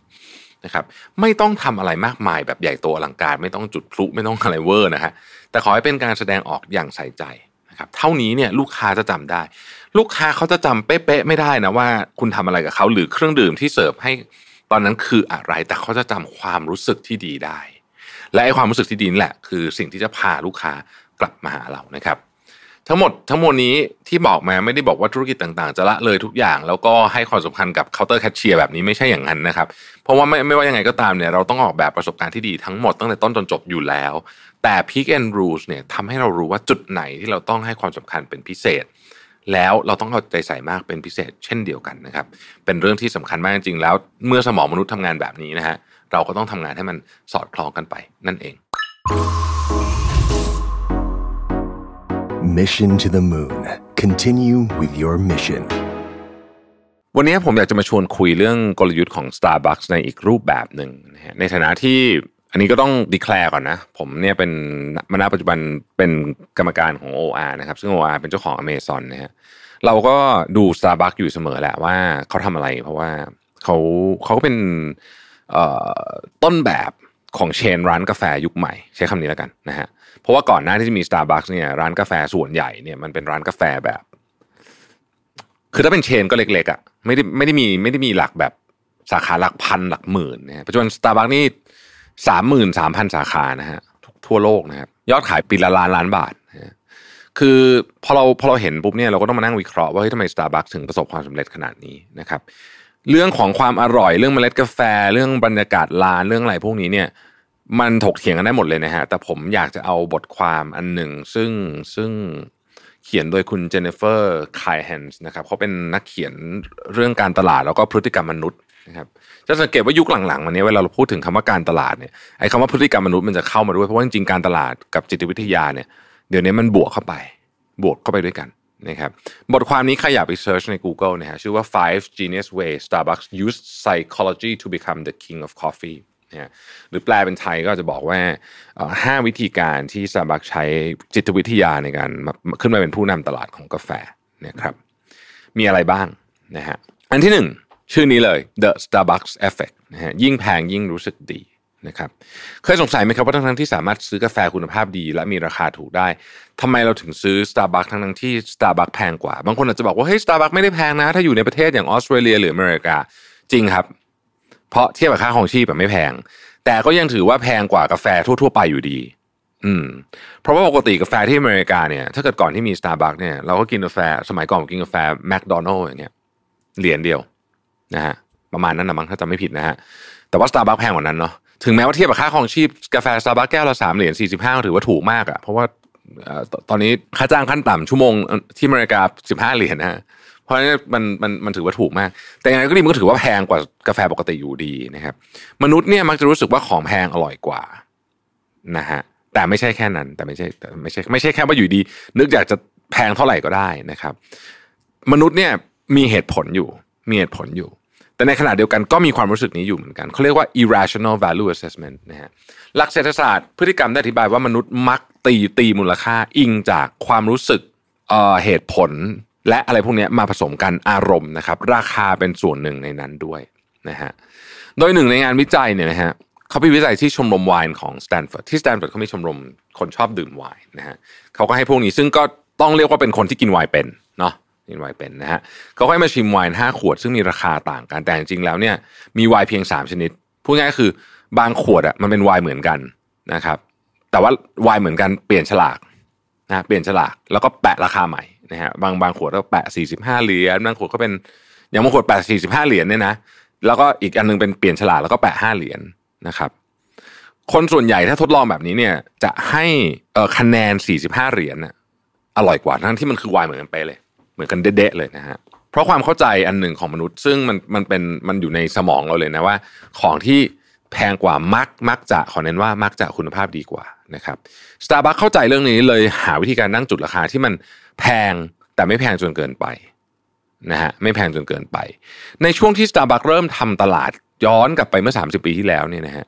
มีแค่ 3%ของร้านค้าเท่านั้นที่เป็นกาแฟพรีเมียม คือร้านร้านที่ขายกาแฟพรีเมียมเนี่ยถ้าไม่นับในประเทศที่มันแบบเฉพาะทางมากอิตาลีอะไรอย่างนี้นะในอย่างสหรัฐอเมริกาคือมีน้อยมากนะฮะคือมันจะต้องเป็นแบบ แล้วมักจะไม่มีสาขาด้วย มีน้อยมันจะอยู่แบบในในนิวยอร์กในอะไรอย่างเงี้ยแต่ว่าทั่วๆไปคุณหากินไม่ได้หรอกคุณก็กินดันกินโดนัทอะไรของคุณไปกาแฟนะแมคโดนัลล์ปี 90 คืออย่างนั้น ปี 2000 40%นะฮะของร้านกาแฟเป็นร้านกาแฟพรีเมียมนะสิบปีเองนะครับ ต้องบอกเลยว่า Starbucks เป็นคนสร้างเทรนด์นี้นะครับ อันที่สองคือ FOMO นะฮะ FOMO คือ fear of missing out นะฮะภาษาไทยคือของมันต้องมีนะครับ มนุษย์เนี่ยเรา เรากลัวเรื่องนี้มากเลยเราไม่ชอบการพ่ายแพ้เลยนะคนจำนวนมากเนี่ย รู้สึกว่าการสูญเสียเนี่ย มันส่งพลังมากกว่าการการได้มาเยอะมากนะครับปรากฏการณ์นี้เราเรียกว่า loss aversion เราในมีแนวโน้มที่จะหลีกเลี่ยงการสูญเสียนะครับ การซื้อของตามกระแสเนี่ย บางทีมันก็ไม่ได้ทำให้เรามีความสุขเท่าไหร่ แต่เรารู้สึกว่าถ้าเราไม่ซื้อนะฮะน่าจะเศร้ามากกว่านั่นเองนะครับ ดังนั้นซื้อดีกว่านะครับ นี่คือทำให้ Starbucks เนี่ยคอยออกเมนูเฉพาะช่วงเทศกาลนะฮะอย่างเช่นช่วงคริสต์มาสมันก็จะมีเลยนะ Toffee Nut Latte นะฮะคนก็ชอบไปกินกัน แล้วก็ถ่ายรูปลง Instagram ลง TikTok อะไรก็ว่ากันไปนะฮะข้อที่ 3 คือ zero friction นะครับเพราะซื้อง่ายจึงขายคล่องนะฮะคาเฟอีนเป็นของเสพติดทุกคนรู้เนาะคาเฟอีนเป็นของเสพติด เพราะฉะนั้นคนที่ดื่มกาแฟทุกวันเนี่ยวันไหนไม่ดื่มกาแฟนี่ปวดหัวเลยนะทำงานไม่ได้เลย ผมทำงานไม่ได้เลยนะฮะ แต่ว่า Starbucks ไม่ได้ทำแค่นั้น เพราะว่าร้านเพราะว่าคาเฟอีนมันมันหาได้เยอะแยะนะครับ แต่ว่า Starbucks เนี่ยให้คนเสพติดประสบการณ์ของ Starbucks ด้วยนะฮะวิธีการสร้างนิสัยให้เป็นประจำจนเคยชินเนี่ยเราต้องทำให้มันง่ายก่อนนะครับเช่นถ้าเราอยากวิ่งทุกเย็นเนี่ยการสวมชุดออกกำลังกายไว้เลยเนี่ยก็มีแนวโน้มว่าจะทำให้เราวิ่งทุกเย็นได้นะฮะนี่เป็นสาเหตุที่ทำให้ Starbucks เนี่ยทำให้การซื้อกาแฟง่ายมาก ไม่ว่าจะเป็นการใช้ Starbucks Card ที่เราเติมเงินไว้นะฮะ หรือว่าแอป Starbucks อะไรพวกนี้นะครับสั่งกาแฟล่วงหน้าได้นะฮะเวลาไปสั่งก็เร็วแม้คนจะเยอะไปถึงสาขาเนี่ยถ้าเราสั่งกาแฟไว้ล่วงหน้าก็ไปรับได้เลยนะครับ เคยมีคนบอกว่าไอ้เงินที่อยู่ใน Starbucks Card Starbucks App เนี่ยเยอะกว่าธนาคารเล็ก ๆ อีกนะฮะเก่งมากเนาะเอาเงินไปก่อนด้วยนะครับ ไม่ต้องเข้าคิวสั่งกาแฟ ไม่ต้องเข้าคิวจ่ายเงินไม่ต้องรอนานเนี่ยความสะดวกสบายพวกนี้เนี่ยก็ทำให้คนเนี่ยเสียเงินให้ Starbucks อยู่เป็นประจำนะฮะ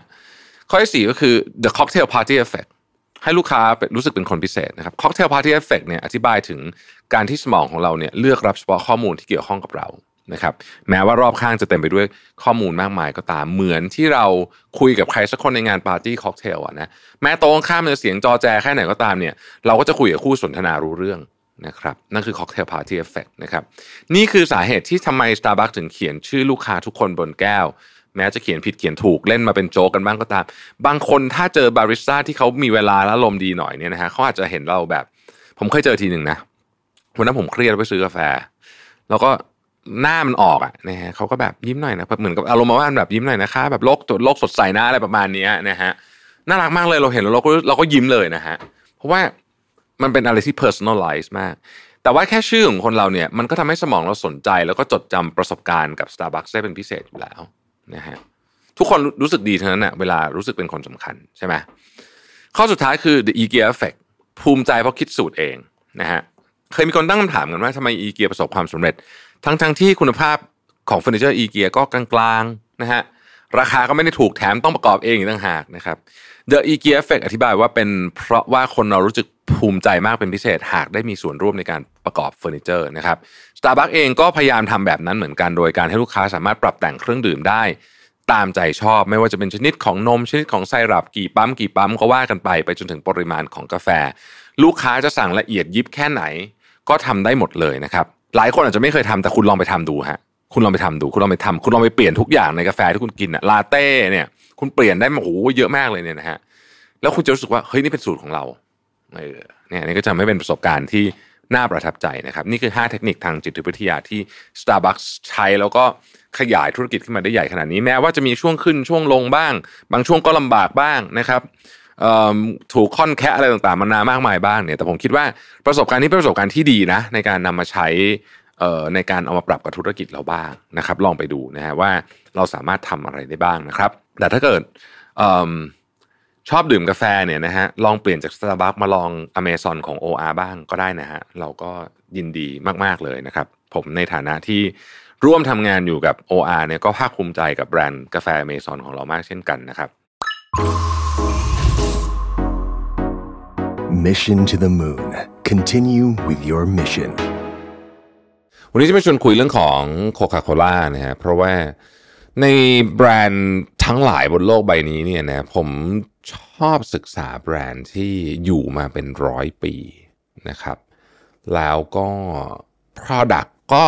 แทบจะเหมือนวันแรกเลยแล้วกันต้องใช้คำนี้นะฮะอาจจะไม่เหมือนเป๊ะซะทีเดียวแต่ว่า ถ้าจะเหมือนกับวันแรกเลยที่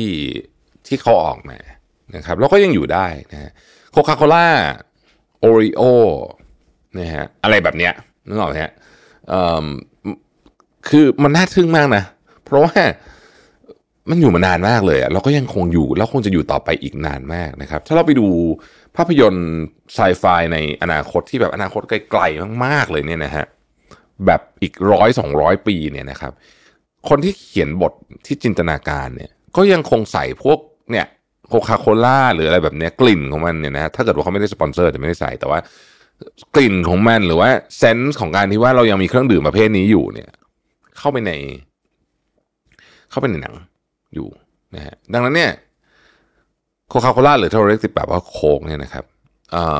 ทุกๆทุกๆวันนี้เนี่ยมีแทบเรียกว่าทุกประเทศนะสองร้อยกว่าประเทศนะครับ วันหนึ่งเนี่ยโค้กถูกดื่มประมาณ 1,900 ล้านพอร์ชั่น นั่นหมายความว่าถ้าเรามีประชากร 8,000 ล้านคนเนี่ยนะฮะหนึ่งในสี่ของประชากรดื่มโคคาโคล่าหรือเครื่องดื่มของโคคาโคล่าเนี่ยทุกวันนะหนึ่งในสี่ประชากรนะเยอะมาก โคคาโคล่าเนี่ยมีสาขากระจายอยู่ทั่วโลกนะครับ แล้วก็จัดเป็นหนึ่งในแบรนด์ที่มีมูลค่ามากที่สุดนะครับ แล้วคนส่วนใหญ่บนโลกใบนี้เนี่ยนะฮะเก้าสิบกว่าเปอร์เซ็นต์เนี่ยนะฮะเห็นแล้วก็สามารถจำโลโก้ขาวแดงของโคคาโคล่าได้ โดยยังไม่ต้องเห็นคำว่าโคคาโคล่าด้วยซ้ำแค่ลายที่เป็นแล้วก็สีนะฮะเราเอาเรื่องนี้ขึ้นมาพูดอีกเพราะว่าตอนนี้ใกล้คริสต์มาสแล้วนะฮะก็เลยนำเรื่องโคคาโคล่าเข้ามาคุยว่าทำไมแบรนด์นี้ถึงเป็นแบรนด์ที่ มีกลยุทธ์อะไร เขาถึงสร้างอิทธิพลในเชิงของ branding ได้เยอะขนาดนี้นะครับ กลยุทธ์ที่เรามาชวนคุยในวันนี้เนี่ยชื่อว่า creates นะครับ creates นะฮะเจนนิเฟอร์คลนเฮนส์นะครับผู้ก่อตั้ง Choice Hacking เนี่ยเป็นบริษัทให้คำปรึกษาที่มีความเชี่ยวชาญด้านพฤติกรรมศาสตร์และจิตวิทยาเนี่ยนะครับเพื่อการออกแบบประสบการณ์ที่ดีให้กับลูกค้าเนี่ยกล่าวว่าการสร้างแบรนด์ให้น่าจดจำเนี่ย ต้องใช้หลักการที่เรียกว่า create ซึ่งมีองค์ประกอบดังนี้นะครับ ข้อที่ 1 ตัว C คือ consistency หรือว่าความสม่ำเสมอนะครับ ตัว R เนี่ยคือ repetition หรือว่าการทำซ้ำนะฮะ ตัว E คือ emotion นะครับอารมณ์นะครับ ตัว A คือ attention ความสนใจ T คือ time and frequency นะครับเวลาและความถี่นะครับ E คือ experience ประสบการณ์และ S คือ storytelling นะฮะ มาดูกันว่าโคคาโคล่าเนี่ยมีการนำหลักการเหล่านี้เนี่ยไปใช้กับการตลาดของแบรนด์อย่างไรบ้างนะครับ อันที่หนึ่งคือ consistency ฮะผมคิดว่าหลายท่านน่าจะมีความสงสัยเหมือนผมว่า เอ๊พวกโคคาโคล่าหรือ even เป๊ปซี่คู่แข่งโคคาโคล่าเนี่ยนะเขาจะโฆษณาอะไรกันเยอะแยะขนาดนี้ เพราะว่าแบรนด์เขาก็ดูติดตลาดสุดๆแล้วใช่ไหมนะฮะแต่ว่าถ้าโคคาโคล่าเราต้องบอกว่าเป๊ปซี่ด้วยเนี่ยนะฮะเป็นแบรนด์ที่มีความคงเส้นคงวาสูงมาก เรียกว่าสูงที่สุดในประวัติศาสตร์เลยก็ว่าได้นะครับ เราเนี่ยแทบจะไม่เคยเห็นตอนไหนในประวัติศาสตร์ที่โฆษณา ของโคคาโคล่าหรือแม้แต่การทำแบรนด์เรื่องขวดเรื่องรูปทรงขวดเรื่องโลโก้ต่างๆนานาเนี่ยกว่าร้อยปีเนี่ยไม่มีช่วงไหนหายไปเลยนะครับนี่เป็นสาเหตุว่าทำไมโคคาโคล่าถึงเป็นแบรนด์ที่คนรู้จักและจดจำได้มากที่สุด แล้วมันเป็นไม่ใช่แค่นั้นนะ มันเป็นสำหรับโคคาโคล่านะครับมีความพิเศษขึ้นมาอีกนิดนึง โดยเฉพาะสำหรับชาวอเมริกัน มันเป็นสิ่งที่ nostalgic ด้วย คือมันทำให้นึกถึงวัยเด็กด้วยอะคือมันมีมันมีเอฟเฟกนั้นด้วยนะครับ จากการศึกษาภายในของโคคาโคล่าในปี 1980 เนี่ยพบว่าโค้กเนี่ยเป็นคำที่คนเห็นแล้วเข้าใจเป็นอันดับ 2 รองจากโอเคนะครับการรักษาองค์ประกอบตั้งแต่โลโก้บรรจุภัณฑ์สีของแบรนด์รวมถึงโฆษกของแบรนด์อย่างสม่ำเสมอ จะทำให้ผู้คนจดจำแบรนด์ได้ในระยะยาวนะครับและยิ่งแบรนด์มีคนจดจำได้มากเท่าไหร่ก็มีแนวโน้มที่จะซื้อสินค้าได้มากขึ้นเท่านั้น โดยเฉพาะสินค้าประเภทนี้ซึ่งเป็น impulse buying เยอะ คือหมายถึงว่าเรานึกถึงปุ๊บเราซื้อเลยนะครับ ข้อที่ 2 คือ reputation หรือว่าการทำซ้ำนะฮะการบอกเล่าให้คนรู้จักแบรนด์เพียงครั้งเดียว คงไม่ช่วยให้คนจำแบรนด์ได้ แต่ต้องบอกเล่าแล้วก็สื่อสารสิ่งที่เราต้องการจะทำเนี่ยซ้ำแล้วซ้ำอีกนะครับ ความสม่ำเสมอกับการทำซ้ำเป็นของคู่กัน ถ้าเราทำให้คนเห็นโลโก้เดิมของเราบ่อยๆ เป็น 10 ปีเนี่ยก็จะช่วยจำให้คนจดจำแบรนด์ได้กว่ามากกว่าการเปลี่ยนโลโก้หลายครั้งอย่างแน่นอนนะครับโคคาโคล่าเนี่ยใช้เงินโฆษณาปีหนึ่งนะครับ ฟังให้จะตกใจนะฮะ4,000 ล้านเหรียญสหรัฐ นะครับ โดยไม่ต้องพูดถึงคุณลักษณะหรือราคาหรืออะไรเกี่ยวกับผลิตภัณฑ์ของตัวเองเลยนะครับหนึ่งในตัวอย่างของโฆษณาซ้ำๆของโคกเช่นโฆษณา Holidays are coming นะครับที่เปิดตัวในรูปในในในปี 1995 แล้วก็โฆษณานั้นนะก็ก็กลับมาทำแบบเดิมมาเปลี่ยนนิดๆหน่อยๆเปลี่ยนเพลงเปลี่ยนอะไรอย่างเงี้ยนะฮะแต่ว่าธีมมันคือเหมือนเดิมเป๊ะเลยนะครับ อันที่สามคือเรื่องของ emotions นะครับ อีกสิ่งหนึ่งที่ทำให้คนจดจำแบรนด์ได้ คือทำให้คนเนี่ยมีอารมณ์ร่วมกับแบรนด์ไปด้วย จากการศึกษาโดย Center for Intelligent Signal and Imaging Research นะครับหรือว่า CISIR เนี่ยพบว่าอารมณ์เป็นเหมือนกาวชั้นดีที่ช่วยให้ข้อมูลของแบรนด์เหนียวแน่นขึ้น และมีโอกาสถูกจดจำมากขึ้นด้วยนะครับ นอกจากนี้เนี่ย Deloitte Digital ยังพบว่าประสบการณ์เชิงบวกเนี่ยจะช่วยมีผลลัพธ์ในทางธุรกิจที่ดีมากกว่าเดิมด้วยนะครับ โดย 92%ของลูกค้ามีแนวโน้มจะพักดี กับแบรนด์ที่พวกเขามีความสัมพันธ์ทางอารมณ์เชิงบวกด้วย 88%ของลูกค้ามีแนวโน้ม จะจ่ายเงินให้กับแบรนด์ที่รู้สึกดีด้วยนะฮะ 90%ของลูกค้าเต็มใจที่จะสนับสนุนธุรกิจที่มีความเชื่อมโยงกับอารมณ์เชิงบวกของพวกเขาโคคาโคล่าเนี่ยเชื่อมโยงกับอารมณ์ผู้คนในเชิงบวกมาก ๆ และขึ้นชื่อในเรื่องเป็นการเป็นเจ้าของความสุขของตัวเองนะครับ ผ่านการใช้เงินมโหฬารในการโฆษณานี่แหละนะฮะเพื่อเชื่อมโยงคำว่า happiness เข้ากับ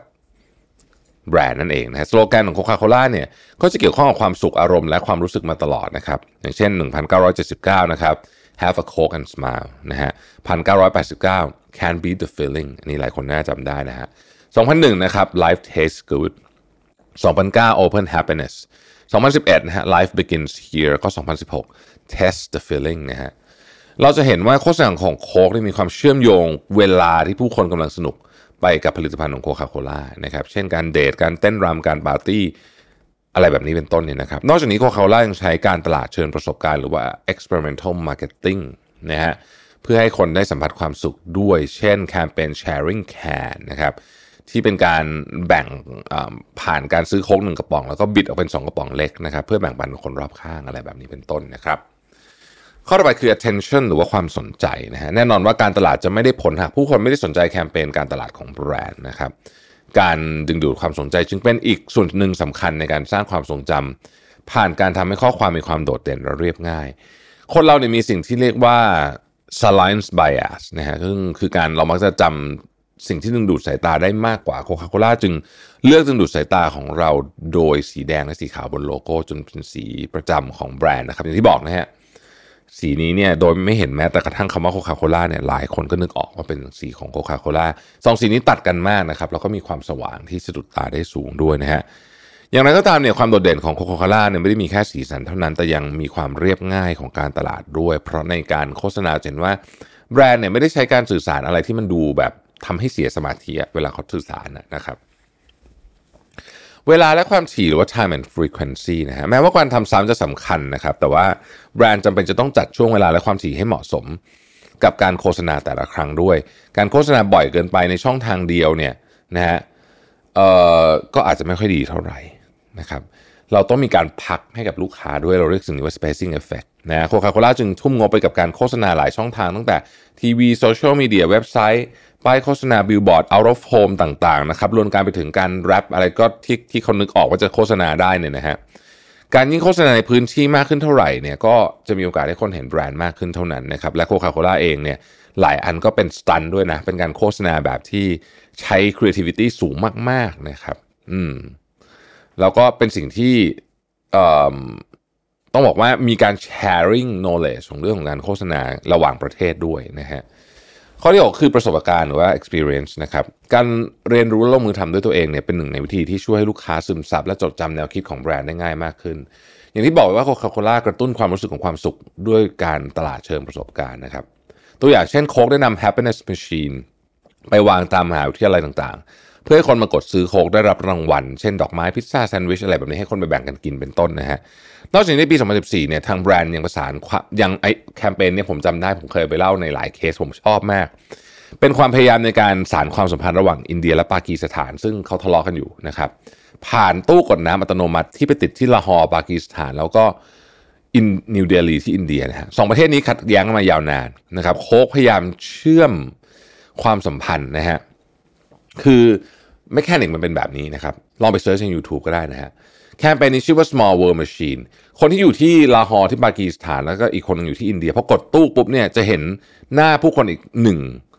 อีกจากอีกฝั่งของตู้โค้กได้นะครับบางคนก็ชนโค้กกันบางคนก็เต้นโชว์กันอะไรแบบนี้เป็นต้นเนี่ยนะฮะพอทำกิจกรรมร่วมกันสำเร็จก็จะได้โค้กฟรีอีกหนึ่งขวดอะไรเงี้ย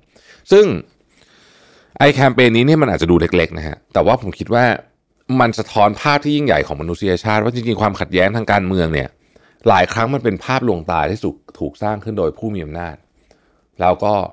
จริง ๆ คนเขาไม่ได้ทะเลาะกันอะข้อ 7 คือ storytelling หรือว่าการเล่าเรื่องนะฮะในแต่ละวันเนี่ยมันจะมีเรื่องราวหรือข้อมูลเข้ามาในสมองเราเนี่ยนับไม่ถ้วนเลยทำให้สมองเราต้องประมวลข้อมูลจำนวนมาก และเราจึงให้ความสำคัญและจดจำข้อมูลที่เป็นเรื่องเล่าได้ดีกว่าเรื่องอื่นๆนะครับเมื่อดูโฆษณาของโคคาโคล่าจะเห็นว่า แบรนด์ใช้การเล่าเรื่องหรือว่า storytelling เป็นกิมมิคหลักในการทำการตลาดของพวกเขานะครับ Kate Santore ซึ่งเป็นผู้อำนวยการของโคคาโคล่ากล่าวว่า เราต้องการสร้างเรื่องราวของโคคาโคล่าไม่ใช่การเล่าเรื่องราวโดยโคคาโคล่านะครับโคคาโคล่าจึงเล่าเรื่องราวโดยใช้ผลิตภัณฑ์เป็นตัวละครนะครับซึ่งสะท้อนให้เห็นถึงความเป็นต้นแบบของแบรนด์หรือว่า brand archetype เช่นโฆษณาโคคาโคล่า commercial 2017 Alex ที่เป็นที่เชื่อมโยงทำหน้าที่เชื่อมโยงทางสังคมนี่เอง นี่คือ 7 ข้อที่โคคาโคล่าใช้นะเราเอามาใช้ได้เหมือนกันนะครับสำหรับแบรนด์ที่อยากจะใช้หลักการนี้นะครับทำยังไง 1. อย่าเปลี่ยนโลโก้บรรจุภัณฑ์สีของแบรนด์ หรือหรือหรือ brand ambassador โฆษกของแบรนด์อะไรเงี้ยบ่อยๆนะครับสองถ้าอยากให้ใครจำได้ต้องสื่อสารซ้ำๆสามสร้างอารมณ์ร่วมกับผู้คน 4. ดึงดูดความสนใจด้วยความโดดเด่นและความเรียบง่าย 5. ให้เวลาผู้คนในการแยกแยะสิ่งที่เห็นนะครับ อย่าอัดโฆษณาในช่องทางเดียวถี่จนเกินไป 6. สร้างประสบการณ์เรียนรู้ การเรียนรู้ให้กับลูกค้าแล้วก็ 7. ใช้เรื่องเล่าในการทำการตลาดนะครับโคคาโคล่าอยู่คู่กับเรามานานมากนะครับหลายเจเนอเรชันแล้วนะฮะก็แสดงว่าสิ่งที่เขาทำเนี่ยมันยังคง work อยู่นะฮะเพราะยังอยู่แล้วก็คงจะอยู่ไปอีกนานแสนนานด้วยนะครับ Mission to the Moon. Continue with your mission. หนึ่งในแบรนด์ที่ต้องบอกว่าได้รับการกล่าวถึงเยอะมาก ๆ แล้วก็เป็น case study ในการทำธุรกิจในยุคหลังๆเนี่ยที่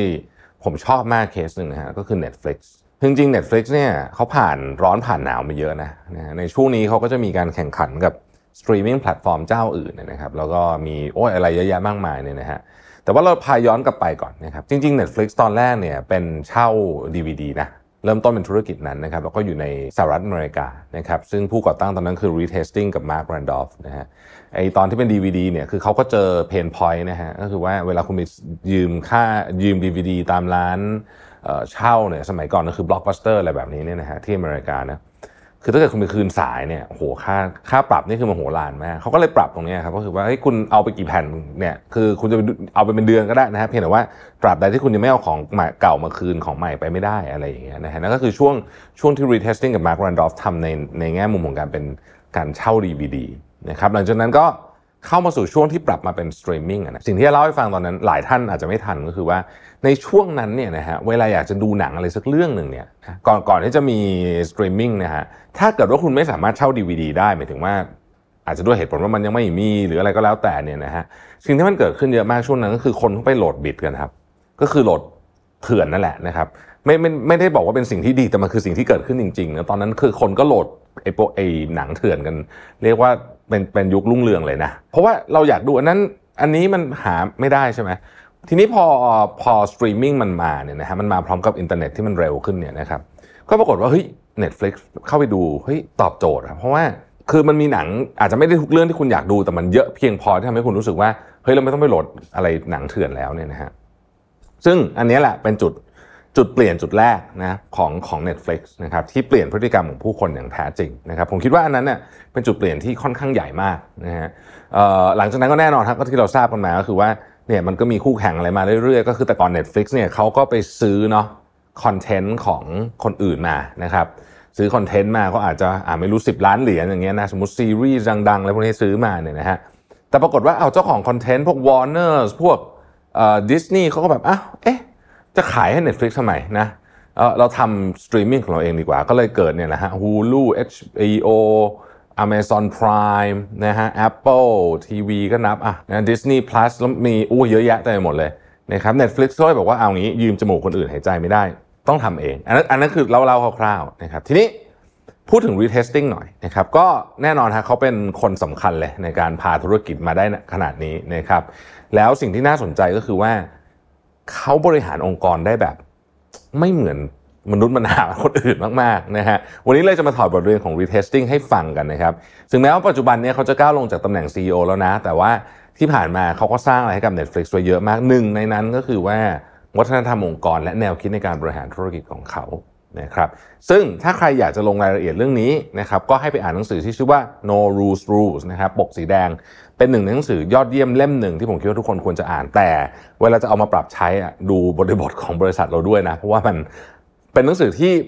ชวนคิดมาก ๆ แต่ว่าปรับใช้อาจจะไม่ได้ง่ายขนาดนั้นนะครับอะเรามาดูว่า Reed Hastings พูดอะไรบ้างนะครับ แนวคิดแรกฮะเราต้องรู้จักทั้งให้และรับฟีดแบ็กเป็น นะครับจริงๆ เราพูดกันมาตลอดใน Mission to the Moon นะว่าการให้ฟีดแบ็กเนี่ยสำคัญมากนะครับแล้วก็การให้ฟีดแบ็กเนี่ยเป็นการสื่อสาร 2 ทางนะ two way communication เสมอไม่ใช่ว่าเราจะให้ฟีดแบ็กคนอื่นอย่างเดียว แต่เราไม่ฟังฟีดแบ็กคนอื่นเลยนะครับในหนังสือ no rules rules เนี่ยนะครับซึ่งเขาก็พูดเรื่องนี้เหมือนกันเขาบอกว่าแนวทางการให้ฟีดแบ็กเนี่ย Reed Hastings บอกว่ามี 4A ด้วยกันนะฮะซึ่งก็เป็นแนวทางที่ผมว่าดีนะลองไปศึกษาดูก็ได้นะครับหนึ่งคือ aim to assist คือในฐานะผู้ให้ฟีดแบ็กเนี่ย เราต้องให้ฟีดแบ็กด้วยเจตนาที่ไม่มุ่งร้ายต่ออีกฝ่ายหนึ่ง คืออยากให้เขาดีขึ้นจริงๆนะฮะไม่ใช่เป็นแบบว่าฟีดแบ็กแบบ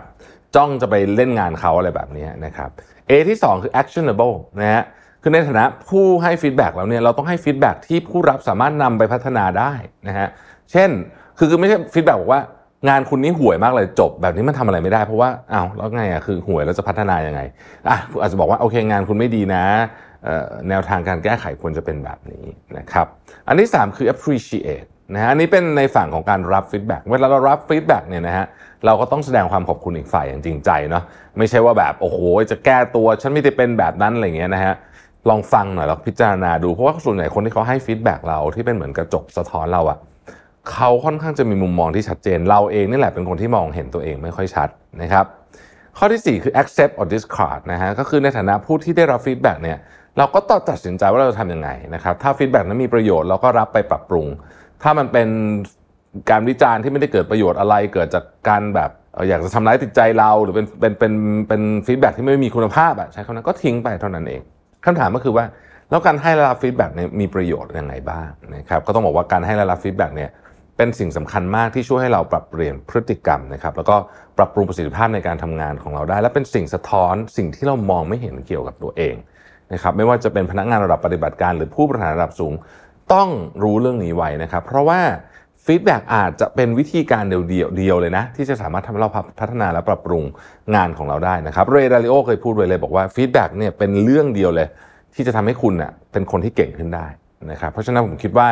ข้อนี้เรานำไปปรับใช้กับชีวิตของตัวเองได้นะครับมีประโยชน์จริง ๆนะครับ ไม่ว่าจะเป็นเรื่องหน้าที่การงานหรือแม้แต่กระทั่งเรื่องส่วนตัวด้วยนะครับ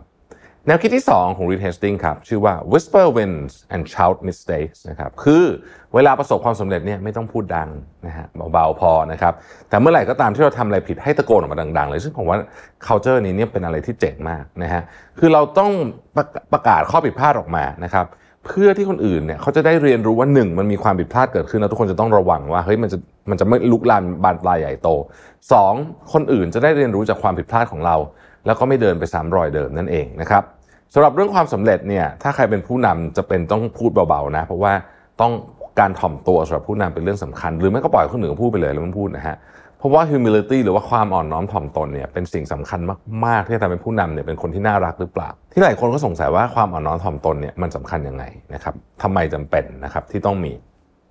ก่อนอื่นเนี่ยต้องมาดูนิยาม ที่สมาคมจิตวิทยาอเมริกันเขาให้ไว้ก่อนว่าความอ่อนน้อมถ่อมตนคืออะไรนะครับ คือเขาบอกว่าอย่างนี้ครับว่าโดยพื้นฐานเนี่ยเรียกว่าเป็นความสามารถแล้วกันในการมองตัวเองแบบที่เป็นสามารถตระหนักถึงจุดแข็งและจุดอ่อนของตัวเองได้ แล้วรวมถึงเข้าใจจุดอ่อนและข้อจำกัดของตัวเองนะครับ ในฐานะผู้นำสิ่งนี้เป็นสิ่งที่มีประโยชน์ เพราะว่าเราเนี่ยจะไม่คิดว่าเราเก่งที่สุด เราจะรู้ว่าเราขาดตรงไหน เราต้องการความช่วยเหลือตรงไหนนะครับ แล้วความอ่อนน้อมถ่อมตนเนี่ยมันก็ไม่ได้ไม่ได้หมายความว่าเราจะเป็นคนไม่ไม่ไม่มีความมั่นใจนะ เพราะโดยทั่วไปแล้วเนี่ยผู้นำที่มีความอ่อนน้อมถ่อมตนเนี่ยมั่นใจในทักษะและความสามารถของตัวเองแบบไม่เกินจริงเพราะว่าเขารู้ว่าเขาทำอะไรได้ดีนะครับแล้วก็รู้ด้วยว่าทำอะไรได้ไม่ดี แล้วก็ไม่เขินอายที่จะยอมรับ แล้วก็ขอความช่วยเหลือในสิ่งนั้น หรือพัฒนาสิ่งนั้นนะครับ เพราะว่าเราทุกคนสามารถเติบโตเปลี่ยนแปลงแล้วก็ปรับปรุงตัวเองได้นะครับโดยทั่วๆไปเนี่ยเราสามารถสังเกตได้เลยว่า ผู้นำที่มีลักษณะอ่อนน้อมถ่อมตนเนี่ยจะมีลักษณะดังนี้นะครับอันที่หนึ่งคือกล้าเปิดเผยเลยว่าตัวเองไม่รู้เรื่องอะไรบ้างนะฮะ เพื่อที่จะได้เรียนรู้เรื่องนั้นต่อๆไป แล้วก็กล้าถามนะครับ ข้อที่ 2 คือมีทักษะในการฟังที่ดีนะฮะพอรู้ว่าตัวเองมีเรื่องยังไม่รู้อีกมาก เพราะฉะนั้นต้องรับฟังคนอื่น แล้วก็เข้าใจถึงการสำคัญของการฟังด้วยนะครับอันที่ 3 คือโฟกัสที่การทำงานร่วมกันนะไม่ใช่ทำอยู่คนเดียวนะครับ เพราะว่าตัวเองอะรู้แหละว่าเรามีข้อจำกัดบางอย่าง เราไม่ได้เก่งทุกเรื่องดังนั้น การจะทำงานให้สมบูรณ์แบบจึงต้องเอาความคิดเห็นหรือว่าความสามารถของหลาย ๆ คนมารวมกันนั่นเองนะครับ สี่คือมีความเป็นผู้นำที่เข้าอกเข้าใจเห็นอกเห็นใจผู้อื่นนะฮะเพราะเขาก็รู้เหมือนกันว่าตัวเขาเองไม่ได้สมบูรณ์แบบคนอื่นก็เช่นเดียวกันนะครับ และ 5 ยอมรับเมื่อตัวเองทำผิดนะฮะคนเราทุกคนทำผิดผิดได้นะครับ แต่ว่าเราจะได้เรียนรู้จากความผิดนั้น ก็ต่อเมื่อเรายอมรับความผิดพลาดนั่นเองนะครับ ถ้าถามว่าทำไมผู้นำต้องอ่อนน้อมถ่อมตนนะฮะผมก็จะถามว่าถ้าเกิดว่าผู้นำไม่มีความอ่อนน้อมถ่อมตนจะเป็นยังไงนะฮะมันก็จะทำให้เป็นคนที่หยิ่งพยองแล้วก็ ทำให้ลูกน้องไม่รักทำให้ไม่สามารถเปิดรับแนวคิดต่างๆ ได้นั่นเอง ถ้าเราอ้างอิงจากงานวิจัยที่อยู่ใน Harvard Business Review เนี่ยสามารถพูดได้เลยว่าพนักงานเนี่ยมักจะสนใจผู้นำที่อ่อนน้อมถ่อมตนมากกว่า หรือพูดอีกในหนึ่งก็คือว่าพนักงานมีแนวโน้มที่จะเคารพผู้นำที่อ่อนน้อมถ่อมตน มากกว่าผู้นำที่มั่นใจซะจนเกินไปนะครับซึ่งความเคารพก็จะสร้างประโยชน์ให้กับตัวผู้นำอย่างมหาศาลเลยทีเดียว ข้อที่ 3 คือความโปร่งใสฮะในหนังสือเล่มนี้ ที่พูดถึงเรื่องของวิธีการทำงานที่ Netflix เนี่ย way of working ของ Netflix เนี่ยนะฮะเรื่องความโปร่งใสนี่คือแบบเป็นเรื่องที่สำคัญมากนะครับ retesting เนี่ยเขาเคยเข้ารับการบำบัดชีวิตคู่เพื่อรักษาชีวิตแต่งงานของตัวเองไว้นะครับ แล้วเขาก็ได้เล่าว่ามันมีบทบาทสำคัญบางอย่างที่เขาได้เรียนรู้ ซึ่งเขานำไปปรับใช้ในการทำงานที่ Netflix นะครับ โดยเขาสนับสนุนให้ทุกคนเนี่ยพูดสิ่งที่คิดออกมาจริง ๆ เลยนะฮะแต่ต้องพูดด้วยเจตนาดีนะ ไม่ใช่เจตนาจะห้ามหันกันนะครับแล้วก็ไม่ใช่ว่า จะว่าร้ายใส่ใครก็ได้หรือจะอารมณ์เสียใส่ใครก็ได้ไม่ใช่แบบนั้นนะครับใน no rules rules เนี่ย retesting เขาเขียนว่าเขาสนับสนุนให้พนักงงานเปิดเผยข้อมูลกันอย่างโปร่งใส เพราะความโปร่งใสจะนำมาซึ่งความเชื่อใจของคนกันและกันในองค์กรนะครับและทำให้ทุกคนรู้สถานการณ์ในองค์กรที่เกิดขึ้นอย่างชัดเจน และสามารถจัดการปัญหาได้อย่างทันท่วงทีโดย ไม่จำเป็นจะต้องรอผู้บริหารตัดสินใจนั่นเองนะครับตัวอย่างการเปิดเผยสาเหตุของการโยกย้ายหรือไล่พนักงงานออกนะฮะก็เปิดเผย เลยว่าทำไมถึงเกิดเหตุการณ์แบบนั้น โดยไม่ต้องอ้อมค้อมไม่ต้องให้คนไปซุบซิบนินทาอะไรกัน ถ้าถามว่าความโปร่งใสที่ทำงานสำคัญอย่างไร ก็ต้องบอกว่ามันเกี่ยวข้องกับความไว้ใจ มันแสดงให้เห็นว่าเราอยู่ในฐานะผู้นำนะฮะที่เราไว้ใจพนักงานทำให้พวกเขาสามารถทำอะไรได้อย่างเปิดกว้างนะครับและกล้าฟีดแบ็กสิ่งที่สร้างสรรค์ต่อเรา ซึ่งมีส่วนสำคัญต่อการพัฒนาองค์กรและตัวเองต่อไปและอย่างที่บอกไปว่าเมื่อองค์กรมีความโปร่งใสเนี่ยทุกคนรู้สถานการณ์และปัญหาที่เกิดขึ้นเท่ากันเนี่ยนะครับ ก็จะทำให้พนักงาน แก้ปัญหากันได้อย่างทันท่วงทีนะฮะแล้วก็ช่วยป้องกันไม่ให้เกิดการเสียหายทางธุรกิจได้ ถ้าใครกำลังเป็นผู้นำองค์กรที่ไหนสักแห่งเนี่ยผมคิดว่ามันมีประโยชน์มากนะครับ ที่คุณจะนำแนวคิดข้อนี้ไปใช้ เพื่อสร้างวัฒนธรรมการทำงานที่โปร่งใสขึ้นมา ข้อต่อมาคือแนวคิดข้อที่ 4 ซึ่งเป็นอันที่ผมชอบมากๆเลยนะครับคือการบริหารธุรกิจเนี่ยมันเป็นการบริหารแบบทีมไม่ใช่ครอบครัวนะครับ เชื่อว่าอันนี้คนได้ยินกันมาเยอะนะครับเพราะมันเป็นสิ่งที่แบบเป็นคนพูดถึงมากในหนังสือเล่มนี้นะฮะ ผมสรุปสั้นๆให้ฟังอีกทีคือ retesting เขาบอกว่าให้ทิ้งไปเลยไอ้คำที่บอกว่าเราอยู่กันแบบครอบครัวเนี่ยให้ออกไปนะครับเพราะถ้าพูดถึงครอบครัวจริงๆเนี่ยนะครับ พ่อแม่เนี่ยจะเอาไล่ลูกออกมาจ้างคนใหม่เข้ามาเนี่ยมันยากนะครับ พี่ชายจะไล่น้องชายตัวเองออกเนี่ยมันยาก แล้วบางทีเนี่ยการที่เราเป็นคิดว่าเราเป็นครอบครัวกัน เราจะเอาคนที่ไม่เหมาะสมไปนั่งอยู่ในตำแหน่งบางตำแหน่งเพียงเพราะว่าคนนี้เป็นญาติชั้นอะไรแบบนี้นะครับซึ่งเป็นแนวคิดที่ไม่ดีเท่าไหร่กับการบริหารธุรกิจนะครับ รีเทสซิ่งเลยบอกว่าคุณควรบริหารธุรกิจแบบทีมกีฬาจะดีกว่า เพื่อทุกคนจะได้รู้ว่าตัวเองมีหน้าที่หรือภารกิจอะไรที่ต้องทำและทุกคนเนี่ยจะได้มาร่วมแรงร่วมใจกันนะครับ เข้าใจว่ากฎกติกามารยาทคืออะไร ทีมประกอบไปด้วยคนที่เก่งที่สุดณวันนั้น หรือเหมาะสมที่สุดณวันนั้นที่จะลงไปแข่งตามกลยุทธ์ของทีมในวันนั้นด้วยนะฮะผมชอบพูดเสมอว่าการแข่งฟุตบอลเนี่ยถ้าเราเคยดูนะครับแผนการมันจะมีหลายแผนการใช่ไหมมันจะมีแผนการบุก แบบทิ้งกองหน้าไว้เยอะกองหลังไม่ต้องเยอะอะไรอย่างเงี้ยนะฮะหรือแผนการอุดนะฮะทิ้งกองกลางกองหลังไว้แน่นๆ กองหน้าอาจจะทิ้งไว้หนึ่งพอมันขึ้นอยู่ว่าคุณเจอทีมไหน